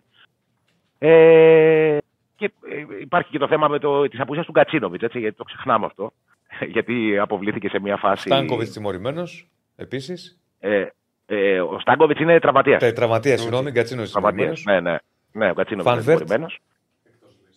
Ο Φανβέρ δεν είναι δηλωμένος ούτε ή άλλως στην Ευρωπαϊκή Λίστα. Ναι, ναι. Ναι. Ε, και αύριο αραχωρεί ΑΕΚ. Σήμερα δεν ξέρω αν θα ανακοινωθεί αποστολή. Στο προηγούμενο παιχνίδι με την Brighton δεν είχε ανακοινωθεί αποστολή. Τους ε, και, με τον Άρη, και με τον Άρη δεν είχε ανακοινωθεί. Mm. Ξέρεις, κοίτα, υπάρχει μια τάση, ρε παιδί μου, στην ΑΕΚ που νομίζω ότι, ε, για να μην ε, το λέμε ότι είναι μόνο του συλλόγου. Ενδεχομένως νομίζω ότι και ο Αλμέιδα είναι. Ε, όχι το επιβάλλει, αλλά είναι σύμφωνος με αυτό ότι θέλει να υπάρχει μια μυστικοπάθεια ας πούμε, των εισαγωγικών. Εντάξει, αυτό με τις αποστολές έστει καμιά φορά, αν τους παίρνουν όλους. Δηλαδή στο εξωτερικό μπορεί να τους πάρουν όλους τους παίκτες επειδή έχει και πρωτάθλημα μετά μαζί, για να τους έχουν όλους μαζί. Δεν ξέρω, κάνει προπόνηση άξιο στο εξωτερικό μετά ή φεύγει; Ναι, ε, θα, κάνει, θα κάνει στο γήπεδο του Άγιαξ. Ναι. Ε, τότε γι' αυτό του παίρνει. Από τις... Όχι, όχι, λέω μετά. Ναι, παιδί μου, απλά Α, μετά το παιχνίδι. Όχι, όχι, όχι. Νομίζω γυρνάει την Παρασκευή το πρωί ΑΕΚ. Α, ο Παναγιώ με πλέον τι κάνει. Επειδή έχει μάτς, σου λέει θα κάτσω το πρωί στην ευρωπαϊκή πόλη που βρίσκομαι, να κάνω προπόνηση για το μάτι που έρχεται και θα πετάξω το απόγευμα. Άρα εκεί ναι, τους παίρνει όλους. Δεν ανακοινώνει αποστολή. Ναι. Την ανακοινώνει πριν το ναι. μάτι. Πάντω στον Ολυμπιακό μετά τα μάτια φεύγουν απευθείας. Ναι. Ανάλογα το... και, και ακολουθούν διαφορετική πούμε στο ε, Όχι, ξέρει τι, Ηρακλή, κάποια αεροδρόμια. Ναι. Συγγνώμη, συγγνώμη. Όχι, παίζει, παίζει. Ε, ε, κα, κάποια αεροδρόμια, δηλαδή νομίζω το αεροδρόμιο του Άμστερνταμ, το θυμάμαι από την προηγούμενη φορά που, παίξα, που έπαιξε η ΑΕΚ και ήμασταν με την ομάδα ας πούμε, στο Champions Link, είναι κλειστό το αργά το βράδυ. Δεν μπορεί να γίνει πτήση. Ναι. Γι' αυτό okay, το πρωί. αυτό που λες. Πλέον το λέω ναι. γιατί ο Ολυμπιακός επιστρέφει ξημερώματα, πηγαίνουν όλοι στο Ρέντι. Αυτό έγινε τώρα με το τελευταίο παιχνίδι με τη Φράιμπουργκ και μπουν εκεί και κάνουν το, την προπόνηση το πρωί. Ναι. Μπορεί να γίνει αυτό. Εντάξει, ρε παιδί μου, όμως γενικά την αποστολή, εγώ δεν, Οκ, okay, σεβαστό, αλλά δεν βλέπω τον λόγο να μην ανακοινώνεται η αποστολή. Το κάνουν και, και ξένες ομάδες πρέπει να πω. Και η Brighton την τελευταία φορά που. Ναι. Στο, το παιχνίδι της Φιλαδέλφιας, ψάχναμε να βρούμε την αποστολή την Brighton και δεν τη βρήκαμε. Την βρήκαμε από ένα δημοσίευμα που κάποιος την έγραψε κατά προσέγγιση, ας πούμε. Δεν, δεν είχαν ανακοινώσει τους παίκτες. Για μένα είναι λίγο παράλογο αυτό. Δηλαδή, ναι, okay, η αποστολή είναι, κάποιοι ταξιδεύουν, φωτογραφίες θα βγουν, ε, βγάλε και τα ονόματα, δεν έγινε και κάτι, ας πούμε. Ξέρεις. Ναι. Ε, πολύ λαό η ΑΕΚ στο Άμστερνταμ πάνω ε, από 3.000 κόσμο και πολλοί κόσμο. Ναι, ιδανικό προορισμός. Το Άμστερνταμ το έχουμε ξαναπεί. Ναι. Κοίτα, είτε έχεις ε, προ, ε, μάτς πρόκριση όπως τώρα, είτε είσαι αδιάφορος, θα πάνε. 4-5 Έλληνες θα πάνε. Έχει, λες και έχει μέλη. Κοίτα, η ΑΕΚ πήρε 3.000 εισιτήρια, αλλά ε, εγώ, είναι πολύ περισσότεροι αυτοί που θα ταξιδέψουν. Ε, ε, δηλαδή, εμένα με έχουν πάρει και φίλοι μου και μου λένε κάνε κάτι να βρούμε. Δεν Φύγατε, τι να κάνω. Στο Άγιαξ Παναθηναϊκός, επί ναι. Στραματσόνη, ο Παναθηναϊκός ναι. είχε αποκλειστεί. Δεν ναι, είχε ναι, ελπίδες. Είχε 5.500 Παναθηναϊκούς. Αδιάφορο μάτι. Και τότε τώρα που το λες, τότε που το λες, ε, αυτό ήταν το ξεκίνημα της ομάδας του Άγιαξ με τους Πιτσιρικάδες που έφτασε μέχρι τα ημιτελικά του Champions League το 19. Σωστό, σωστό. Και έχασε ο Παναθυναϊκό και θυμάμαι που λέγανε ας πούμε, και κόσμος του Παναθηναϊκού και ρεπόρτερ ότι χάσαμε τα πιτσιρίκια. Και ξέρεις, τα ναι. πιτσιρίκια τρία χρόνια ναι. μετά παίζανε. Ναι. φτάσανε μισή ανάσα στο τελικό. τα πιτσιρίκια μέσα στο γήπεδο. Ναι, ναι, ναι, ναι. Όχι, ρε μα και ο, Άγια, ο Άγιαξ το κάνει συνέχεια αυτό. Και τώρα, φτιάχνει ομάδες ο Άγιαξ. Θα βγάλει μια φουρνιά, θα τη στηρίξει από 18-19 χρονών, θα παίζουν βασική στην πρώτη ομάδα. Μπορεί να μην πάει καλά τα πρώτα δύο χρόνια. Το τρίτο χρόνο αυτά θα κεντάνε. Θα πας, θα, θα, το κρατήσει άλλον ένα και μετά θα. Όχι, δεν θα πάω. Δεν θα πάω. Δεν θα πάω. Φοβάσαι. Ε, σας κάνει εντύπωση. Ναι, ναι, είναι, είναι περίεργο το αεροδρόμιο εκεί. Είναι περίεργο. Έχω πάει, έχω πάει. Έχω πάει, έχω πάει. Και, και, και, πάντα να ξέρεις η προσγείωση Γιατί στο Άμστερνταμ είναι πολύ δυνατή. Έχει αέρα, έχει αέρα γι' αυτό. Και το κάνουν και τον αέρα. Δηλαδή που είχα, είχα πει μια φορά θα βρούμε πετρέλαιο. Έτσι, ναι, εντάξει. Και εγώ όσο έχω πάει Άμστερνταμ, πάντα αυτό πάντα. Τέλος πάντων, αλλά είναι ένας προορισμός εξωτικός, ας πούμε, εντός εισαγωγικών. Είναι, έχει, έχει τα ωραία του. Έχει τα ωραία. Θέλει προσοχή για τους φίλους της ΣΑΕΚ που ταξιδεύουν και ειδικά για αυτούς που έχουν πάει χωρίς εισιτήριο. Δηλαδή, ξέρεις, έχει δημιουργηθεί μια κόντρα. Επίσης το Άμστερνταμ έχει και αυτά, συγγνώμη, ναι, πας και χωρίς εισιτήριο. Θα πάω και. Θα περάσω την θα ώρα. δούμε τι θα γίνει. Θα περάσουμε την ώρα μου. ναι, ναι. Εγώ δεν τρελάθηκα να σας πω την αλήθεια όταν πήγα στο Άμστερνταμ. Ναι. Το περίμενα καλύτερο. Εμένα, εμένα μου άρεσε. Πώς, ε, εγώ, εντάξει, το έχω ζήσει και παραπάνω γιατί έχω πάει και 5-6 φορές και έχω πάει και εκτός κέντρου. Δηλαδή σε ναι. φίλους που είχαν σπίτι κτλ. Οπότε λίγο είδα και την άλλη πλευρά. Οκ. Okay. Okay. Το κέντρο είναι πολύ τουριστικό. Είναι, είναι, ναι. είναι πολύ... Και έχει, εγώ, έχω, τουριστική έχω αύρα, ρε παιδί. πέντε, δεν θυμάμαι. Mm. Και το χειρότερο και, που έχω πάρει στο Άμστερνταμ είναι. Ε, ε, εκεί έχει λόγω ε, του ποταμού, ας πούμε, και της κατάστασης εκεί, έχει πολλά ποντίκια. Και έχουμε πάει μετά, είχαμε, είχαμε χάσει ΑΕΚ στο 3-0 πρώτη αγωνιστική το 18-19 στους ομίλους του Champions League και έχουμε πάει να φάμε μετά με τον Τζακίρι, τον Τζίλι και καθόμαστε και περνάει κάτω από το τραπέζι ένα ποντίκι αρουραίος τεράστιος. Και ο, ο, οι, ντο, οι ντόπιοι δεν ήταν. Πώς περνάει εδώ, ρε παιδί μου, ένα περιστέρι ναι. στα Σουλατζίδικα εδώ στη Φιλαδέλφια. Ναι, ναι. Ήταν κάτι πολύ νορμάλ. Τους το φύγαμε. Πληρώσαμε, πρέπει να πληρώσαμε τρία άτομα χάμπουργκερ 70 ευρώ γιατί είναι και ήταν πολύ ακριβά. Και δεν τα φάγαμε, τους λέω: Φεύγω, χαιρετίσματα, φύγαμε, και, φύγαμε όλοι. Για χαραντάν. Ε, τι να κάνεις. Ναι, ναι, ναι. Ναι. ε, να σε ρωτήσω τώρα κάτι. Ε, ναι. Γνωρίζεις κάτι, επειδή υπάρχει τρεις ώρα το, το κομμάτι της Λίγκας. Η ΑΕΚ συμμετέχει ναι. και αυτή στην πρόταση μορφή κατά του Βαγγέλη Μαρινάκη.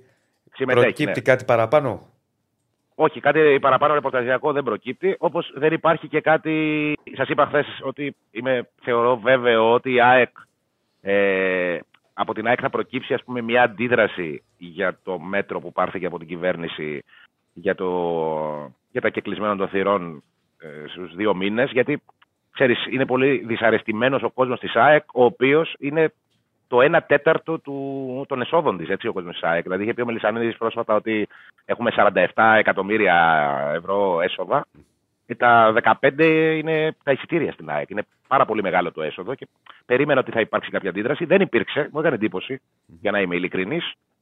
Ε, ε, αλλά οκ. Okay. Μπορεί να προκύψει ε, στην πορεία, δεν, δεν, δεν ξέρεις. Μπορεί να προκύψει και στην πορεία, ναι. Μπορεί να, ε, ή μπορεί ξέρω εγώ, να υπάρχει γιατί κυκλοφορεί αυτό. Γιατί από ό,τι δεν έχει βγει κάτι. Νομίζω ότι μπορεί να βγει. Από καμία ομάδα. Ναι, υπάρχει ναι, μια, μια, μια, Έχει γραφτεί δηλαδή από χθες ότι υπάρχει μια. Δεν το ξέρω. Ναι. Λέω ότι έχει γραφτεί. Δεν έχω ασχοληθεί να σου πω την αλήθεια και. Ναι, ναι, ναι. είναι το κυβερνητικό ρεπορτάζ που λέμε. Ε, ότι θα, θα προτείνουν, προτείνουν στο Γιάννη Αλαφούζο να αναλάβει την Προεδρία. Το έχω ακούσει και εγώ αυτό. Τώρα. Και νομ... το ε, Τρεις ώρα είναι. Ε, στο γύρω-γύρω έχω μάθει ότι ισχύει κιόλας. Απλά δεν, δεν προκύπτει από την ΑΕΚ, δεν προκύπτει ναι. από. Δεν μπορώ να το πω δηλαδή ότι αυτό βγαίνει από την ΑΕΚ σε ναι. καμία περίπτωση. Ναι. Όμως αυτό, αυτό μαθαίνω κι εγώ. Ναι. Ε, τώρα ε, ναι, να δούμε τι θα γίνει σήμερα στη Λίγκα. Δεν, όχι, δεν υπάρχει πάντως καμία πάντως, μια και το διαρροή, υπήρξε τίποτα. Μια και το ναι. αναφέρουμε στα πολύ γρήγορα, γιατί, για να προχωρήσουμε. Φαίνεται ότι έτσι όπως είναι τα κουκιά τώρα, ότι από την Προεδρία της Λίγκας ο Βαγγέλης Μαρινάκης τελειώνει. Καλά, ούτως ή άλλως η θητεία του τελειώνει το καλοκαίρι. Γιατί ναι, θα, θα δύο για τώρα για την πρόταση μορφής. Ναι. Δηλαδή, τώρα, ε, εγώ την περίμενα. Δεν μου είναι κάτι που. Την πρόταση μορφής. Ναι, ότι μου προκαλούσε έκπληξη, ειδικά ξέρεις μετά τα τελευταία γεγονότα και δεν αναφέρουμε σε επεισόδια. Τις τελευταίες εξελίξεις που μπορούσαν να, να υπήρξαν μετά το Ολυμπιακός Παναθηναϊκός. Τότε για την ιστορία και ξέρεις που διακόπη το μάτς και όλα αυτά τα οποία έχουν ακολουθήσει. Αλλά επειδή Απλά φαίνεται ότι μέσα. Α, συγγνώμη, συγγνώμη. Όχι, όχι, πες, πες, μου. Δεν είναι κάτι. Ε, ε, εγώ, αυτό που βλέπω σαν συμπέρασμα απ' έξω, όπως σας έχω πει πολλές φορές, δεν πολύ σκαμπάζω ρε παιδί μου από το κομμάτι το, του παρασκηνίου. Ε, Όμως αυτό που βλέπω και αυτό που καταλαβαίνω είναι ότι ε, δεν το έλεγα συμμαχία όπως υπήρχε τα προηγούμενα μια, χρόνια. Μια... Βλέπω ε, ένα πυρήνα, ας πούμε. Ναι, ναι. ναι, ένας συσπηρωμένο πυρήνα αντίδρασης απέναντι στην προεδρία του Μαρινάκη και γενικά του Ε, Ολυμπιακού. Πάντως, μπορεί, ο καθένας μπορεί να, απο- να ψηφίσει και να αποφασίσει ό,τι θέλει. Εγώ το μόνο που λέω σα, στη συγκεκριμένη περίπτωση είναι ότι η Προεδρίας Μαρινάκης στη Super League. Φτιάξαμε δρόμους. και- όχι. Έτσι όπως πήγε το είπες. δηλαδή αυτό πήγα να πω. ε, ε, ε, έσοδα πάντως οι ομάδες από το στοίχημα πήραν. Μην γελάς. Εγώ μιλάω σοβαρά τώρα. Όχι, αυτό ήταν καλό. Πή- Πήρανε. Πήγα με αυτό που μου ήρθε. ναι, λοιπόν, εγώ σου λέω. Τι μαλάκα. Ήταν καλό, ήταν καλό. Ήταν καλό. Λοιπόν, τώρα θα το πιάσει νευρικό, τον ξέρω εγώ. Ρε μαλάκα, πήγα να πω κάτι σοβαρό τώρα γιατί δεν το έχεις κάνει. Δύο μπιπ. Τι, δύο μπιπ είπα. Με Όχι, για τις ξέφυγε. χορηγίες έλεγε τώρα, για τις χορηγίες. Ναι, ότι Ότι πήρανε και χορηγίες. χορηγίες από το στοίχημα και χορηγός και χορηγός βρέθηκε. Είναι η πρώτη φορά που πήραν οι, μικρο, οι μικρές ομάδες λεφτά από το, από το στοίχημα. Γι' αυτό το λέω εγώ. Δηλαδή, Οκ. όχι, δεν, δεν είναι Ναι, κάτι το δεν οποίο δεν διαφωνώ, έχει δεν γίνει. δεν βγάλετε. Τι ώρα, γιατί με βγάζετε ένα κάθε τέταρτο. Τώρα σε- σε τι, να περιμένω, να ξέρουμε. λοιπόν, Άκη, ευχαριστούμε. Φιλιά, για χαρά. Ωχ, Δεν είναι ε, θέμα κολακείας, είναι θέμα γεγονότα, φίλε μου. Ναι. Λοιπόν, όσον αφορά και κάποιες ανακοινώσεις, βεβαίως. Που μου γράφει εδώ ο Ερνάντε 19. Το 19 Να τα πούμε μετά όταν θα πάμε σε Παναθηναϊκό Ολυμπιακό, γιατί θα έχουμε νέο beef, το βλέπω εγώ. Τίποτα δεν θα έχουμε. Τώρα έχεις Champions League. Τώρα έχεις Champions League. Αγαπημένης ώρα. Πάμε να μιλήσουμε και λίγο για μπάλα. Πάμε Champions League, να Πάμε, μιλήσουμε πάμε, για πάμε. Champions League, να δούμε και τι θα παίξουμε σήμερα. Ε, και... Περίεργα μάτς έχει. Δεν μπορούμε, να- με έχει πιάσει το σκέφτομαι. Και θα πάμε μετά σε διάλειμμα και θα επιστρέψουμε. Πάμε. Like στο βίντεο, subscribe στο κανάλι. Επίσης ψηφίζετε τι πιστεύετε ότι θα γίνει με την αγωνιστική αυτή με τους διαιτητές κτλ. Αν θα διεξαχθεί κανονικά ή αν θα αναβληθεί. Σας καλούμε να μαντέψετε, κυρίες και κύριοι. Μαζί μας, ποιον έχουμε, τον Ηλιά. Ο, Α, έχουμε βάλτε Ηλιά. τον Ηλιά στο, στον πίνακα, όχι στο ρολόι. Ναι. Ηλίας Μαλιγιάννης. Τι γίνεται; Πολύ καλά, εσείς. Γεια σου, Καιρός Ηλία είναι μου. να τα πούμε. Έχουμε, ναι, Έχουμε, έχουμε, έχουμε, ε, με έχουμε. όλα αυτά που γίνονται. Ναι, ναι, πραγματικά. Πάμε όμως να Αλλά μιλήσουμε τώρα άμα, για το, κανονικό άμα το ποδόσφαιρο. συνεχίσουν και οι διαιτητέ, σε βλέπω να βγαίνεις και Παρασκευές, γιατί θα έχει ωραία παιχνίδια το Σαββατοκύριακο. Ναι. σε, Ό,τι σε, θέλετε, σε, ό,τι σε, θέλετε. σε κόβω να- για πέντε φορές τη εβδομάδα. Τι έχουμε Δευτέρα, τι κάνει η Ρόντα. Είναι μόνοι μου εδώ, ό,τι θέλετε. ναι. Δηλαδή η Ρόντα και τη Δευτέρα, η Βίλεμ. Τα πάντα όλα. Για στοίχημα, ούτως ή άλλως, Ναι. καθημερινά μπορούμε να βρίσκουμε σημεία. Είπαμε, αρκεί να γίνεται μια σωστή μελέτη, να παίζουμε με σύνεση. Ε, ναι, με Και- σωστή και- μελέτη και- θα και αρκεί τα να- σάρωσουμε και- όλα. και- και αρκεί να παίρνουν. Δηλαδή δεν μπορεί να σου μένει το η Leverkusen 1-1 από το 47 και να χάνει ναι, 14 πραγματικά. απόδοση. 14 απόδοση, δηλαδή ο Χριστός και η Παναγία. Ναι. Λοιπόν, Liverpool για πάμε είναι να δούμε τι τώρα έχουμε. καταρριπάς και κάνει τρομερή σεζόν. Ποιος, ναι. Για πάμε τι έχουμε απόψε, φιλέ. Δώσε μας τα φόντα σου. Ναι, Και θέλουμε λοιπόν. και καλές αποδόσεις σαν της Bet Shop. Φυσικά, ε, 8 παιχνίδια ως ήθιστε για τον πρώτο όμιλο Manchester United του Bayern Μονάχου και Κοπενχάγη Γαλατά Σαράι στις 10. Λαν Σεβίλη για τον δεύτερο όμιλο και PSV Eindhoven Arsenal στις 8 παρατέταρτο. Είναι τα δύο παιχνίδια που είναι νωρίς. Για τον τρίτο όμιλο Νάπολη Μπράγκα και Union Βερολίνου Real Madrid στις 10. Και για τον τέταρτο ε, Inter Real Sociedad και Salzburg Benfica στις 10 η ώρα. Να πω γρήγορα ότι από τους τέσσερις εν λόγω ομίλους έχει προκριθεί ήδη η Bayern από τον πρώτο όμιλο, έχει προκριθεί η Arsenal και η Eindhoven από τον δεύτερο όμιλο, έχει προκριθεί η Real από τον τρίτο όμιλο και στον τέταρτο όμιλο έχουν κρυθεί οι, τα δύο εισιτήρια για την επόμενη φάση του Champions League, Real Sociedad και Inter, με οποιαδήποτε σειρά βέβαια, γιατί ισοβαθμούν, δεν ξέρουμε ποια θα είναι πρώτη. Ε, να πω επίσης ότι στον Betarades σήμερα, ε, από σήμερα, μπορείτε να δείτε δύο κείμενα που έχουν όλες τις πληροφορίες που χρειάζεστε για αυτές τις δύο ε, ημέρες, την τελευταία αγωνιστική του Champions League, τι χρειάζεται κάθε Οι ομάδα. από ισοβαθμίες κάθε όμιλο. είναι μπράβο, που είναι το πάρα πολύ χρήσιμο. Ειδικά τελευταία αγωνιστική, Ακριβώς. αυτό είναι, το, αυτό είναι το ζητούμενο. Αυτό είναι το πιο σημαντικό. Α- να ακο- δούμε ποια ακο- ομάδα το, έχει το πιο το σημαντικό και το ζητούμενο. Αυτό είναι το πιο σημαντικό και ακόμα και να λείπουν και 8 παίχτε. Σου λέω. Εγώ. Ναι, ναι, είναι το κίνητρο πάνω απ' όλα και ένα ξεχωριστό κείμενο με τα κριτήρια ισοβαθμίας ε, όλα ε, όσα ε, ορίζει η UEFA για τις, ε, για τις ισοβαθμίες και σε περίπτωση ε, προκρίσεων. Πάμε λοιπόν στα σημεία που έχουμε κρατήσει για σήμερα, Βεβαίως. γιατί είναι και τέσσερα. Ο Αριστίδης Χατζηγεωργίου, ο τύψερ μας στον Πεταράδης, επέλεξε τέσσερα σημεία. Από τον πρώτο όμιλο, το μάτς που έχει ενδιαφέρον είναι το Κοπενχάγη Γαλατά Σαράι. Έχει ενδιαφέρον και για τις δύο ομάδες, γιατί το άλλο... που Εγώ να γίνεται ξέρει στο όσο μιλάς, είμαι έτοιμος να πατήσω το κουμπί. Αλήθεια σου λέω. Γι' αυτό το. Λέω, θα το πάω έτσι σήμερα να δω πώς θα γίνει. Ναι. Εννοώ να πατήσει το κουμπί στην επιλογή που θα πεις στο, στο σημείο. Α, α, Γι' αυτό έχω το όχι, κινητό. όχι να σε ανατινάξει. Όχι να σα αναγκάσω. Μόνο εκεί πατάει. λοιπόν, ξέρω, είπαμε, λέω κι εγώ. Κο- Κοπεχάγη Γαλατά. Λοιπόν, ε, εδώ πέρα όποια ομάδα κερδίσει το match προκρίνεται και στην επόμενη φάση του Champions League χωρίς να την ενδιαφέρει καθόλου τι θα κάνει η Manchester United στο Old Trafford με την αδιάφορη Bayern. Σε περίπτωση ισοπαλίας, Αυτό ήθελα να σε ρωτήσω. Ναι. σε περίπτωση ισοπαλίας θέλουν να μην κερδίσει η Manchester United γιατί αυτή τη στιγμή η βαθμολογία είναι α, 5-5 Κοπεχάγη Γαλατά Σαράι, Και τέσσερα, υπερτερεί η United. Κοπεχάγη. Ακριβώς, υπερτερεί η Κοπεχάγη στην ισοβαθμία με μικρή διαφορά τερμάτων. Το πρώτο μεταξύ τους παιχνίδι έληξε 2-2. Άρα, αν λήξει και αυτό ισόπαλο, θα μετρήσει αυτό το μείον 1 που έχει αυτή τη στιγμή η Κοπεχάγη και μείον 2 έχει η Γαλατά Σαράι στη διαφορά τερμάτων. Υπερτερούν οι Δανείοι, α, που δεν είναι σε πολύ καλή κατάσταση τελευταία. Έχουν μόλις μία νίκη σε τα τελευταία Συμφωνώ. πέντε παιχνίδια. Συμφωνώ. Παρότι βέβαια στο προηγούμενο παιχνίδι του Champions League πήραν ένα τρομερό αποτέλεσμα στο Μόναχο να σταματήσει στην Bayern Μονάχου και να την κρατήσει στο 0. Δεν το έχουν κάνει άλλες και άλλες ομαδάρες και μη τα προηγούμενα χρόνια. Έχει τρομε, είχε τρομερό σερί η Bayern εντός έδρας νικών και σκοραρίσματος αναμφίβολα. Καλά, ε, αυτό Δεν- το 0-0 δεν, ξέρω, δεν θέλω να σκέφτομαι πόσους είχε καταστρέψει στο live. Ναι. Ούτε εγώ. Έχεις δίκιο. Γιατί από το 70 Από την και άλλη- μετά. Ναι. Κοιτά, Από- τι... είναι περίεργο μάτσε, παιδί μου. Γιατί Ναι. η Κοπεχάγη παίζει, και, παίζει και για δύο αποτελέσματα και με δύο αποτελέσματα, αν έρθει άσοχη, ό,τι και να γίνει, εξασφαλίζει την παρουσία της. Δηλαδή, για να είναι στη σοπαλία και ακόμη και να κερδίσει η United, συνεχίζει στο Europa League. Δηλαδή, δεν είναι. ε, ναι, σωστά. Πού καταλήγουμε εδώ; συνεχίζει την πορεία της. Και για τα δεδομένα της Κοπενχάγης, σίγουρα είναι πάρα πολύ σημαντικό γιατί όταν ξεκίνησε η πορεία της με όμιλο, σε όμιλο με Bayern Μονάχου και Manchester United, ε, η τρίτη θέση ήταν αυτό που Και ήλπιζε Γαλατά. να κερδίσει. Και Οπότε, Γαλατά αν το- ενισχυμένη. Άρα, πού καταλήγουμε λοιπόν. Κοπεχάγη Γαλατά; Θα πιάσει το χέρι σου. Το ποντάρισμα εδώ είναι το over 3 ασιατικό ε, σε απόδοση 2 από την Betshop. Ίσως να έχουν αλλάξει οι αποδόσεις, δεν Ναι. τις έχω δει τώρα. Πριν μπω στην εκπομπή, είναι οι αποδόσεις που έχουμε δώσει στο Μπεταράδες. Μπορεί να Ε, Τα έχουν ασιατικά δεν διαφορετικά. μου αρέσουν εμένα. Πάμε στο επόμενο. Ε, γιατί; Δεν, δεν, τα, Διασφαλίζεις- δεν, δεν τα παίζω. Δεν, δεν τα Το, παίζω το, ποτέ. over, το over 3 ασιατικό είναι ότι άμα μπουν 3, ναι, αν ναι. έρθει over, Ναι. παίρνει τα λεφτά σου πίσω. Ναι, ναι, ναι. Δεν, δεν, το, δεν ξέρω. Δεν, δεν το έχω ρε Πολλές παιδί μου στη, φορές- στη στοιχηματική κουλτούρα. Ναι, είναι το τι προτιμάει ο καθένας. Ναι. Φυσικά. Και είπα, έχουμε πει πάρα, πάρα πολλές φορές ότι η σημασία έχει τι ταμείο έχουμε κάνει στο τέλος της μέρας. 100%. βεβαίως, 100%. βεβαίως.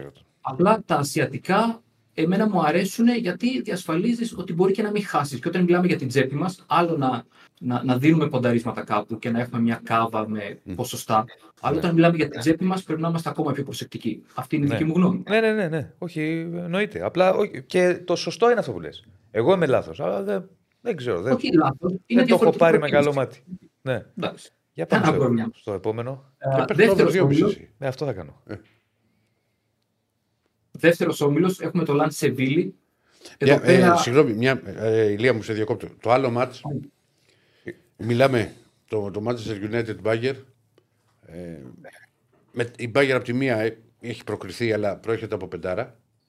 Σωστά.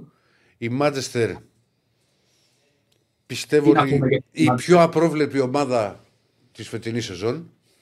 Προέρχεται από Πραγματικά. τριάρα εντός έδρας, από την Bournemouth. Πάνω που ελπίζεις ότι Κάτι βρήκε, Ότι δεν κάποια μιλούν πατήματα, πάνω. κάτι, κάτι, κάτι. Ναι. Εκεί πάρε να έχεις. Ξανά με τα Ναι. ίδια. Ακριβώς. επειδή η United θέλει νίκη, γιατί το έστειλαν και κάποιοι φίλοι εδώ, το ξέρεις για, το, για νίκη της, δεν μπορώ να την αγγίξω. Δεν, δεν μου πάει το χέρι να την αγγίξω ποτέ δηλαδή στο, στο να κερδίσει. Εκεί βλέπω, δίκιο. εκεί βλέπω πολλά αρκετά γκολ. Δεν ξέρω δηλαδή, αν θα μου κάνει εντύπωση αυτό το μάτσα να μην πάει στο over 3,5. Για πάμε να προχωρήσουμε γιατί δεν βλέπω να προλαβαίνουμε σήμερα. Επόμενο. Συμφωνώ με την προσέγγιση σου, Ηρακλή, για το μάτς. Η Bayern Μονάχου ούτως ή άλλως είναι μια ομάδα που δεν χαρίζεται. Δεν χαρίζεται. ξέρω. Και το ότι έρχεται από πεντάρα και από συντριβή, νομίζω ότι θα, την, θα της προκαλέσει με ένα κίνητρο αντίδρασης. Παρότι Ναι. δεν έχει Ναι, ε, βαθμολογικό ενδιαφέρον. ναι, Δεύτερος όμιλος, Λαν Σεβίλη. ναι. Εδώ πέρα έχουμε μια ε, επαναλαμβανόμενη κατάσταση, συνθήκη για τη Σεβίλη. Η Σεβίλη είναι μια ομάδα η οποία με τον Diego Alonso στον πάγκο, το λέμε και το ξαναλέμε γιατί αυτό ισχύει, δεν κερδίζει. Οι μόνες νίκες της είναι για το Copa del Rey κόντρα σε υποδέστερες φυσικά ομάδες χαμηλότερων κατηγοριών. Έχασε και από τη Μαγιόρκα τελευταία στο πρωτάθλημα με 1-0. Είχε και κάποια παράπονα για τη διαιτησία, αλλά νομίζω ότι όλα είναι στο πλαίσιο της ε, κακής πορείας που πραγματοποιεί και τη φταίνε όλα. Είναι στη 16η θέση του πίνακα της Λάλιγκα. Νομίζω ότι παρότι το Europa League, αν ε, να πω βέβαια ότι είναι μάτς τρίτης θέσης, ε, η ναι. Lens με ισοπαλία ή νίκη ή ισοπαλία περνάει εκείνη στο, στο Europa League, η Σεβίλη θέλει μόνο νίκη. Ναι. Παρότι λοιπόν το Europa League είναι το, η διοργάνωση της Σεβίλης, αφού είναι πολυνίκη του θεσμού με 7 κατακτήσεις, νομίζω ότι θα επικεντρωθεί περισσότερο στο, στο πρωτάθλημα πλέον, γιατί πρέπει να ξεφύγει από τις τελευταίες θέσεις. Το θετικό εδώ είναι ότι η Σεβίλη, που δεν έχει κανένα όμως περιθώριο να αμυνθεί, θα παίξει επιθετικά, πρέπει κάποια στιγμή να κερδίσει, πρέπει να σκοράρει και να διεκδικήσει την πρόκριση. Και όπως έγραψε και ένας φίλος, θα ρισκάρουμε λέει με Σεβίλη για να πάει στο Σεβίλη League. Σωστά. Καλά, είναι η διοργάνωσή της. Αν κερδίσει, θα πέφτει να το κατακτήσει. ναι, γιατί όχι. Το ποντάρισμά μας εδώ είναι το over 2,5 σε απόδοση 98 στην Betshop, γιατί η Σεβίλη δεν έχει περιθώριο. Όπως είπα, η Λάνση είναι ανεβασμένη. Καμία σχέση με την ομάδα που ε, είδαμε στο πρώτο κομμάτι της σεζόν. Ναι. Έχει φτάσει στο πρώτο μισό της κατάταξης, άρα και εκείνη μπορεί να δημιουργήσει ευκαιρίες. Περιμένουμε γκολ over 2,5-1,98 στην Betshop. Μάλιστα. Δύο πονταρίσματα εντάχει, εντάχει από τον ναι, εντάχει. Ακριβώς. Ουνιόν Βερολίνο Ρεάλ Μαδρίτης. Η Ουνιόν άλλαξε προπονητή, έχει τον έναν Μπιέλετσα πλέον στην τεχνική ηγεσία. Σε τρία μάτς, δύο ισοπαλίες 1-1 πρωτάθλημα και Champions League και κέρδισε την Gladbach το Σάββατο με 3-1, άρα έχει ανεβασμένη ψυχολογία. Η Real Madrid από την άλλη δεν έχει κανένα βαθμολογικό κίνητρο. Είναι μεν η Real Madrid, αλλά πιστεύουμε ότι δεν θα την χαλάσει αν δεν κερδίσει το συγκεκριμένο παιχνίδι. Άρα με την ψυχολογία που έχει η Ουνιόν, η οποία με νίκη αλλά ταυτόχρονα να σάσει η Μπράγκα από την Νάπολη, προκρίνεται στο Europa League, το οποίο ε, για, για μια προτάρα στο Champions League είναι κάτι να συνεχίσει την Ευρωπαϊκή Μια χαρά, μια χαρά είναι. μια χαρά είναι. Άρα, ρισκάρουμε εδώ στη διπλή ευκαιρία άσο σε απόδοση 2-0-5 στην Πέτσο και συνεχίζω στο παιχνίδι στην, ε, στην Νάπολη, όπου η ομάδα του Βάλτερ Ματσάρη αντιμετωπίζει την Πράγκα. Η Νάπολη με νίκη ισοπαλία, αλλά και ήττα ακόμα με ένα τέρμα διαφορά προκρίνεται στην επόμενη φάση του Champions League. Η Μπράγκα θέλει μόνο νίκη με δύο γκολ minimum διαφοράς για να πάρει εκείνη τη δεύτερη θέση. Με, ε, ε με νίκη ισοπαλία, με, με ισοπαλία και αν δεν κερδίσει η Union, συνεχίζει στο Europa League. Η Νάπολη δείχνει να μην πείθει παρά την αλλαγή στην τεχνική ηγεσία και εδώ. Ο Βάλτερ Ματσάρη, αλλά είναι ένας προπονητής ο οποίος είχε, είχε καιρό να κουτσάρει και δεν ξέρω, ήταν μια κατανόητη επιλογή το συγκεκριμένο, συγκεκριμένη περίοδο. Ε, Παρ' όλα αυτά, διατηρεί το, την επιθετική της φιλοσοφία και το γεγονός ότι η Μπράγκα πρέπει και αυτή να σκοράρει για να διεκδικήσει την πρόκριση, όπως είπαμε, με πολλά γκολ διαφορά, δύο και πάνω. Ε, κρατάμε το ποντάρισμα γκολ γκολ και over 2,5 σε απόδοση 2,08 στην Betshop και κλείνουμε την τετράδα μας. Ωραία. Έγινε η Λία, σε ευχαριστούμε. Θα τα πούμε για αύριο. Να σε καλά. Και αύριο, και περισσότερο χρόνο να κάνουμε και. Να σε καλά. Λοιπόν, πάμε σύντομο break. Μην φύγετε, επιστρέφουμε. Έχουμε να πούμε πολλά για Παναθηναϊκό, Ολυμπιακό, ΠΑΟΚ, Άρη, μπάσκετ. Έχουμε. Θα πάμε και λίγο παραπάνω. Τι να κάνουμε τώρα. Ένα λεπτό. Λοιπόν, συνεχίζουμε κανονικά. Εδώ, δεύτερη. Όχι δεύτερη ώρα. Πήγα να πω δεύτερη ώρα. Ναι. Λοιπόν, εντάξει, τώρα είναι δεύτερη ώρα. Ε, εντάξει, έχουμε ακόμα. Θα, θα το πάμε και λίγο παραπάνω. Γιατί ούτως ή άλλως αργήσαμε λίγο να μπούμε mm-hmm. με τα ζητήματα για τα οποία είχαμε. Πού πάμε, Δεσπινή, Πάμε Παναθηναϊκό Ολυμπιακό. Πάμε Παναθηναϊκό γιατί έχουμε και θέμα. Με το Τζούριτσιτς. Για ρίξε το. Το φιλεράκι, κύριε Στέφανε. Το φιλεράκι.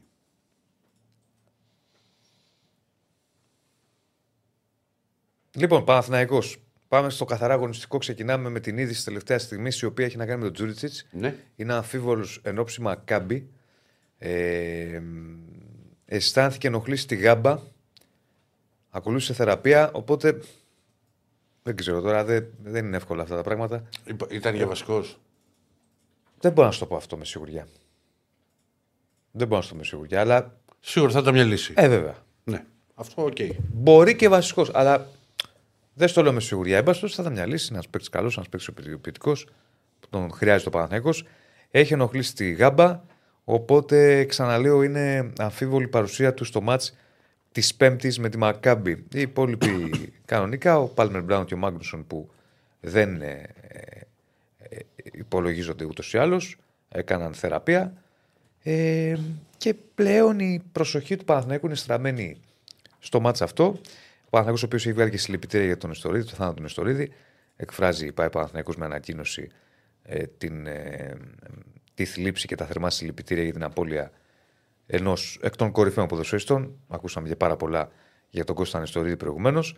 Ε, Ποιος είναι διαιτητής στο Παναθηναϊκός-Μακάμπι, Ε, πού δεν ξέρω. Καμπάκοφ. Το θυμάσαι τον κύριο Καμπάκοφ; Κάπου ήταν. Παναθηναϊκός-ΑΕΚ. Το 2-1 που είχε γίνει όλη η ιστορία τότε για το αν ήταν πέναλτι δεν ήταν. Ο Καμπάκοφ, γνώριμος λοιπόν. Έρχεται. Τότε τσακωνόσασταν. Ε, δεν τσακωνόμασταν, Ε, διαφωνούσαμε. εντάξει, ναι, ρε παιδί μου, έτσι. Ναι. Ε, καλά, εντάξει, ρε Διονύση. Ναι, δια... Ο, δεν, Αν σου με είπα... θε- ναι. δεν σου είπα κάτι.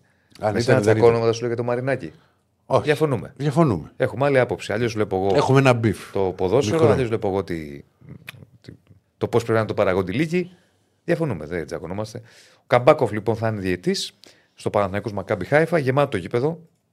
Ε, Ούτως ή άλλως δεν είναι και πολλά τα εισιτήρια γιατί και μικρό γήπεδο είναι. Ε, δεν είναι και πολλά τα παιχνίδια. Πια, με κόσμο. Και ναι, πέρα από αυτό, ε, είναι μάτς τελικός. Μπορεί να βγάλετε μια φωτογραφία, ξέρεις. Γιατί Ναι. εμάς μας τιμώρησαν για το μάτι με την Τόπολα. Ναι, είναι μάτς τελικός. Είναι μάτς ε, ε, πώς το λένε, που θα κρυθεί η ευρωπαϊκή συνέχεια του Παναθηναϊκού. Α, θα υπάρχουν και οπαδοί της Μακάμπη, οπότε και κενές ζώνες. Πόσα, τα ειστήρια δεν είναι πάρα πολλά. Βάλε ότι 7.500-8.000 είναι τα διαρκείας. Τι να βγει. Όχι. Είναι εντάξει, πραγματικά πολύ λίγα. Ε, και περισσότερα σε ό,τι έχει να κάνει με το αγωνιστικό κομμάτι σε επίπεδο ενδεκάδας ε, θα πούμε αύριο ε, για το πόσο ο Ιβάν Γιοβάνοβιτς σκοπεύει να παρατάξει την ομάδα και να την κατεβάσει σε αυτό το μάτς. Πρόσεχε τώρα το, το σημείο που είναι πάντα περίεργα για μένα. Εγώ ποτέ δεν θέλω μια ομάδα να πηγαίνει για δύο αποτελέσματα. Ε, Εντάξει, ρε παιδί μου. Δεν το θέλω, δεν το θέλω. Είναι σε μάτς τελικό για δύο αποτελέσματα είναι... Εντάξει, Σου δίνει κάτι εξτρά. Κοίτα. Είναι περίεργο. Παίζεις εντός. Δηλαδή θα προτιμούσες να ήταν το μάτι Μακάμπι Παναθηνικό και να παίζει Μακάμπι για τόσο χ.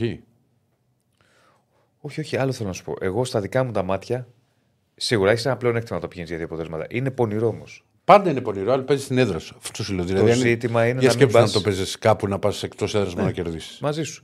Το ζήτημα είναι, γα- κατά την άποψή μου, ο Παναθηναϊκός πρέπει να μπει με στόχο την νίκη.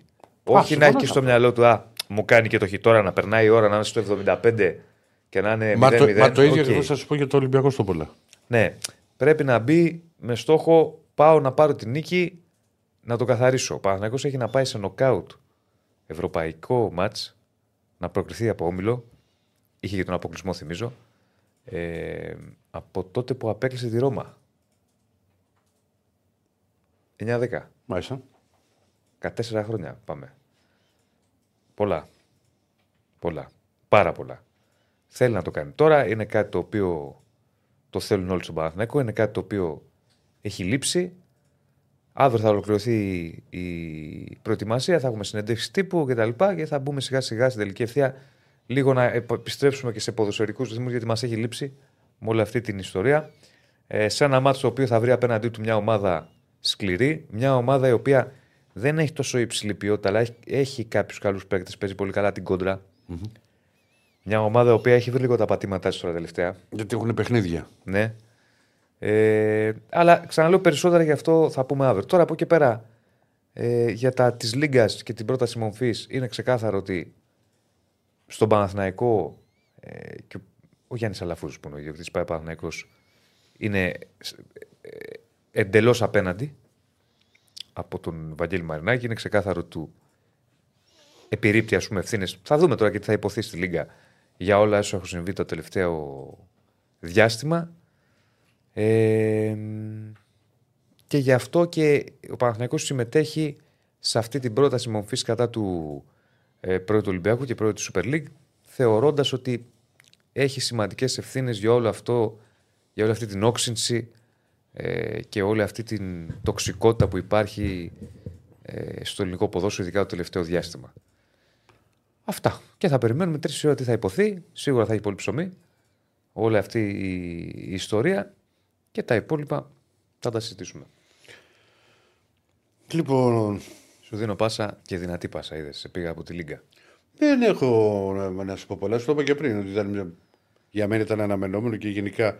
Και δεν υπάρχει, δεν έχει βγει κάτι μέχρι αυτή τη στιγμή, τη στιγμή που μιλάμε από, από πλευράς του Ολυμπιακού. Και δεν νομίζω, ξέρεις, είναι σε. Σου λέγω ότι λίγοι ολοκληρώνονταν και η θητεία του το καλοκαίρι. Δηλαδή ε, που είναι για δύο χρόνια. Από εκεί και πέρα του, του του Ολυμπιακού. Τώρα είναι μια κίνηση την οποία εγώ προσωπικά σου λέω την περίμενα. Δεν, ναι. δεν, πραγματικά δεν προκαλεί καμία έκπληξη. Πάντω, α, συγγνώμη, επειδή το είπαμε προηγουμένως και το ξεχάσαμε, θα το αναφέρουμε μετά. Τι πράγμα. Με βάση τα όσα κυκλοφορούν, ναι. με βάση τα όσα κυκλοφορούν, τα κουκιά είναι ως εξής. Παναθηναϊκός ΠΑΟΚ, ΑΕΚ, Άρης. Ε, και... ναι. που, είναι, που έχουν στείλει την επιστολή. Λαμία. Λαμία. Ε, όφη. Εγώ πιστεύω ότι θα πάει υπέρ.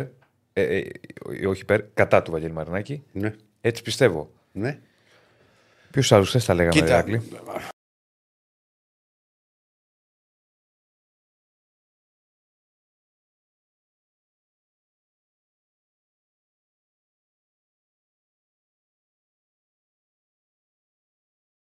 Ήρθαμε. Τι κάνουμε; Συνεχίζουμε. Εντάξει, είχε ένα, προ, ένα πρόβλημα. Δηλαδή πάτησε το F5 ο κ. Σέβανο. Ναι. Για συνέχισε. Λέγαμε λοιπόν για τις ομάδες. Ο Πανσεραϊκός ναι. επίσης. Δηλαδή η σίγουρη υπέρ Μαρινάκη είναι Ατρόμητος, Αστέρας και Βόλος νομίζω. Ναι, και, πιθα... και μετά υπάρχει ας πούμε. Αφού και κοιτάζει τι θα κάνει ο Πανετολικός, τι θα κάνει ο Παζιάννη, ο Πανσεραϊκό είναι με εσάς. Με εμάς. Ε, Μην μου τα λες τα με εμάς και τα εσάς. Έλα μόνο.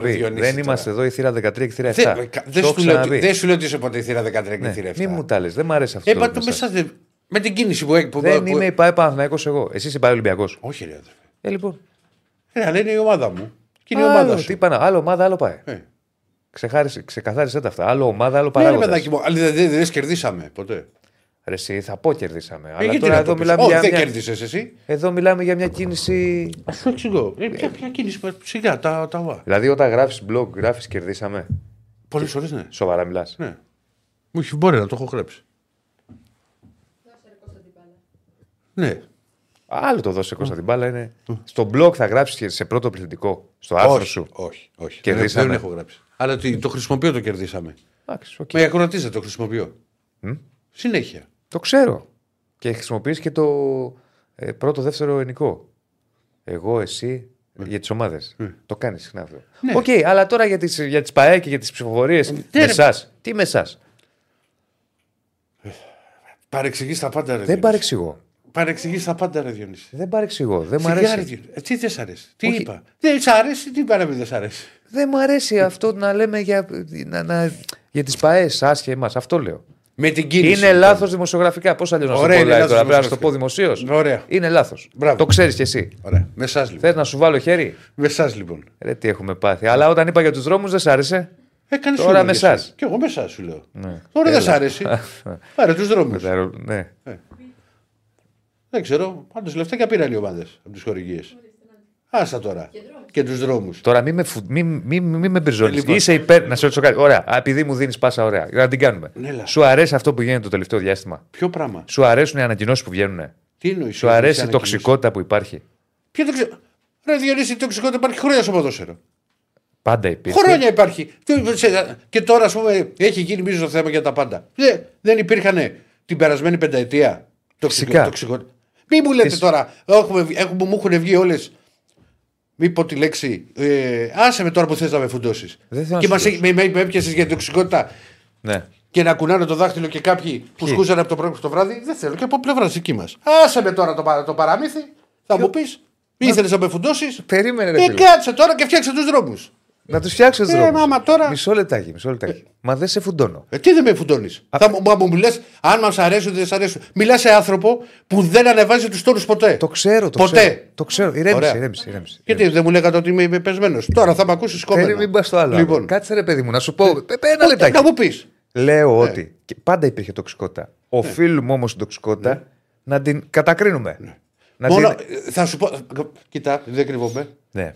Μόνο εσύ κρατάς την ίδια στάση πάτα. Όχι, όχι. Πάντα. Δεν είμαι θέμα εγώ. Πάντα. Δεν είμαι θέμα εγώ, Ρερακλή. Και ούτε εσύ είσαι το θέμα. Λοιπόν, μη μου μιλάς εμένα λοιπόν τώρα για τοξικότητες. Μα επειδή σε ξέρω τι άνθρωπος είσαι. Λοιπόν, πάμε παρακάτω. Άσε με από τώρα για τον Ποντένσε, ερεμίσω. Πες για τον Ποντέν. Ωραία. Σπάσω να ξεθυμάνεις. Όχι, δεν θα το σπάσω. Ναι. Α, το, ήρθε η τοξικότητα τώρα στο ποδόσφαιρο. Δεν ήρθε, ήρθε τώρα. η τοξικότητα. Κάνω. Μου έχουν βγει τα σηκώτια 15 χρόνια εκπομπές επικοινωνίας. Τα σηκώτια μου έχουν βγει. Ναι, δεν και θα μου πεις πώς σου φαίνεται. Μα δεν δε με, δε με έχεις καταλάβει. Λέω, δεν ήρθε τώρα. Πάντα λοιπόν. υπήρχε. Οφείλουμε να την κατακρίνουμε. Οφείλουμε να την καυτηριάζουμε. Βεβαίως. Να είμαστε απέναντι. Ε, ήθελα να ξεροβεύει τα προηγούμενα χρόνια τι λέγανε. Τι λέγανε, με μένα μιλάς. Άσε με Διονύση. Λοιπόν. Μα, ε, με μένα μιλάς, σου ξαναλέω. Ε, μιλάς σε άνθρωπο που όταν έπεσε το κουτάκι μπύρα στον Ήβιτ έλεγε αυτή ο Παναθναϊκό. Μιλάς σε άνθρωπο που όταν έγιναν. Μα μισό, σου τα είπα αυτά, Διονύση. Μισό, μισό. Σου τα είπα αυτά, που όταν Διονύση, έγιναν τα επεισόδια. Δεν είναι μόνο. μόνο Μην τα λες αυτά τώρα γινόμαστε γραφικοί. Γιατί; Όταν έγιναν τα επεισόδια με τον παπά. Το θυμάσαι; Με τη φωτοβολία στο Φιμπόγκα ναι. Που δεν έγιναν το μάτι και έγιναν τα επεισόδια. Ο τίτλος στο site του Sport FM. Του Sport FM. Ναι, ήταν καμία δικαιολογία για τη βία στη λεωφόρο. Το δικό σκήμενο. Ε, το, άλλο τι θέλω να πω. Α, Άρα για πρέπει να μιλάμε. Άσε με τώρα, ρε Διονύση, τώρα. Ωραία, μην πάμε, το στον Ποντένσε. Πάμε, πάμε στον Ποντένσε. Κακώς το άνοιξε το θέμα. Όχι, δεν είναι καλά έκανες. Ναι.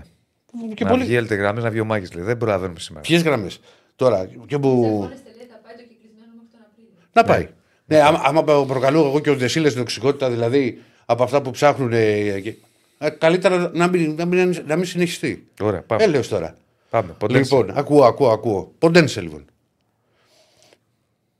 Υπάρχει το μάτς με την Τόπολα, το οποίο, όπως είπα, αποφάσισε η κυβέρνηση, το είπα χθες στην εκπομπή, να είναι και κλεισμένο το θυρών. Θέλω να δω τι θα γίνει με τους 120 οπαδούς στη Τόπολα. Αυτοί θα μπουν ή όχι; Τι να σου πω. Δεν μπορώ να σου απαντήσω. Ναι. Δηλαδή θα καταφέρουμε να παίξει και εκτός έδρας. Είχε γίνει μια φορά αυτό με την Νταντή και την ΑΕΚ.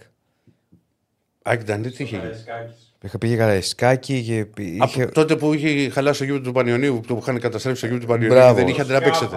Ναι, και δεν μπορούσατε να μπείτε. Ναι. Να παίξετε. Και ναι. πήγε. Έπαιξε με παδού Νταντή. Τώρα τι να σου, δεν ξέρω. Δεν υπάρχει κάποια ενημέρωση για αυτούς τους ανθρώπους που έχουν κάνει ένα ταξίδι τώρα ήρθανε. Δεν ξέρω, ρε φίλε. Φυσικά και πρέπει να μπουν οι άνθρωποι στο γήπεδο.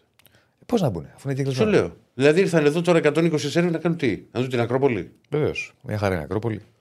Θα είναι ανοιχτή. Θα κάνουν τις βόλτες τους. Δεν είναι και κλεισμένο. Θα πάνε να δουν σε ένα καφέ το μάτς. Ε, λοιπόν, για πάμε, για πάμε. Μην ξεφύγουμε. Το οποίο για μένα είναι λάθος και το, το είπα και στη χθεσινή εκπομπή και το λέω γενικότερα. Δεν κλείνει τα γήπεδα. Δεν μπορεί να φοβάσαι το συγκεκριμένο μάτς και να μην φοβάσαι το Ολυμπιακός Βαλένθιας σε 24 ώρες. Μαζί σου. Δεν υπάρχει δηλαδή. Μαζί σου. Δεν υπάρχει λογική. Ε, είναι, ξέρεις, καμιά φορά το έχουν γράψει κιόλας και ήταν και ωραίο, ξέρεις με τον Καρβαλιάλο ότι ανέλαβε νέος προπονητής. Την πρώτη Κυριακή αναβάλλεται το πρωτάθλημα λογοδιαιτητών. Παρημπαίνει τον τεπούτο του εκεί που το ξέρει με κόσμος, θα είναι χωρίς κόσμο. Το θέμα είναι ότι ο Ολυμπιακός πρέπει να κερδίσει. Για την ακρίβεια πρέπει να προκριθεί, αλλά για μένα είναι αυτό που είπες και εσύ πριν. Δεν πρέπει να μπει μέσα στο μάτι να πει: Έχω και την ισοπαλία που προκρίνομαι. Πρέπει να μπει και να κερδίσει το μάτι και να το καθαρίσει. Είναι και η βαθμή στη μέση. Είναι και για να πάρει τα πάνω. Δεν το Καρβαλιάλ, έτσι. Να πάρει και... Ναι, δεν το Καρβαλιάλ. Και φυσικά παρουσιάζει ένα ενδιαφέρον το πώς θα αγωνιστεί ο... το, το τι θα παρατάξει ο Πορτογάλος ο Πορτογάλος τεχνικός. Κοίτα, το γεγονός ότι ο Ποντένε είναι έτοιμος. Έκανε προπόνηση και ο Γιώβετιτς θα προπονηθεί και θα τεθεί σε διάθεση. Ήταν έκπληξη η, το, η επιστροφή του σε τόσο σύντομο χρονικό διάστημα του έμπειρου επιθετικού. Δεν τον βλέπω βέβαια για βασικό ποτέ. Δεν νομίζω ότι θα προβεί σε αλλαγές. Θα τα πούμε και αναλυτικά και αύριο και ξανά στην αυριανή εκπομπή, αλλά νομίζω ότι θα είναι ο Πασχαλάκης κάτω από τα δοκάρια, ο Ροντινέ με τον Ορτέγκα. Δεν θες να τα πούμε αύριο καλύτερα; Θα τα σήμερα. Okay, να δεις okay. και την προπόνηση σήμερα, να έχουμε και κάρτες. Έχεις δίκιο. Έχεις... Αλλά θα πω μόνο ότι βλέπω αυτό το 4-4-2. Εντάξει, βλέπω αύριο το 4-4-2 ναι. να διατηρείται. 4-4-2. Πάντως είναι εντυπωσιακό, σκέφτομαι καμιά φορά. Ναι.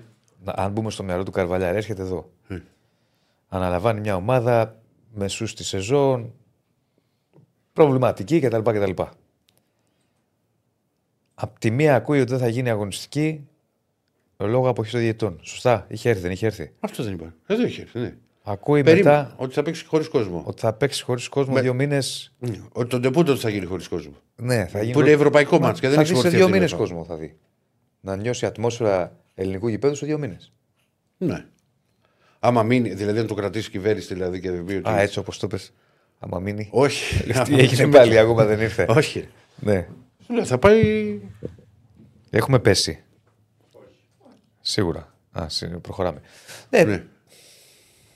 Για να πεις. Είναι και αυτά. Σου λέει, τι γίνεται εδώ; Ναι. Welcome. Καλώς ήρθες, κύριε Καρβαλιάλ. Λοιπόν, αυτά και από Ολυμπιακό, αδερφέ. Ναι, και υπάρχει και αυτό που έβγαλε η Πορτογάλη χθες για το Κωστινία. Δε, δεξιμπάκ από τη Ρίο Άβε, για ομάδα η οποία όπως φαίνεται θα περάσει στα χέρια του πρόεδρου του, του Ολυμπιακού, όπως είναι η Νότιχαμ. Αλλά για το καλοκαίρι. Ένα δεξιμπάκ που είναι και διευθυντή με τις μικρές ομάδες της Πορτογαλίας. Ναι.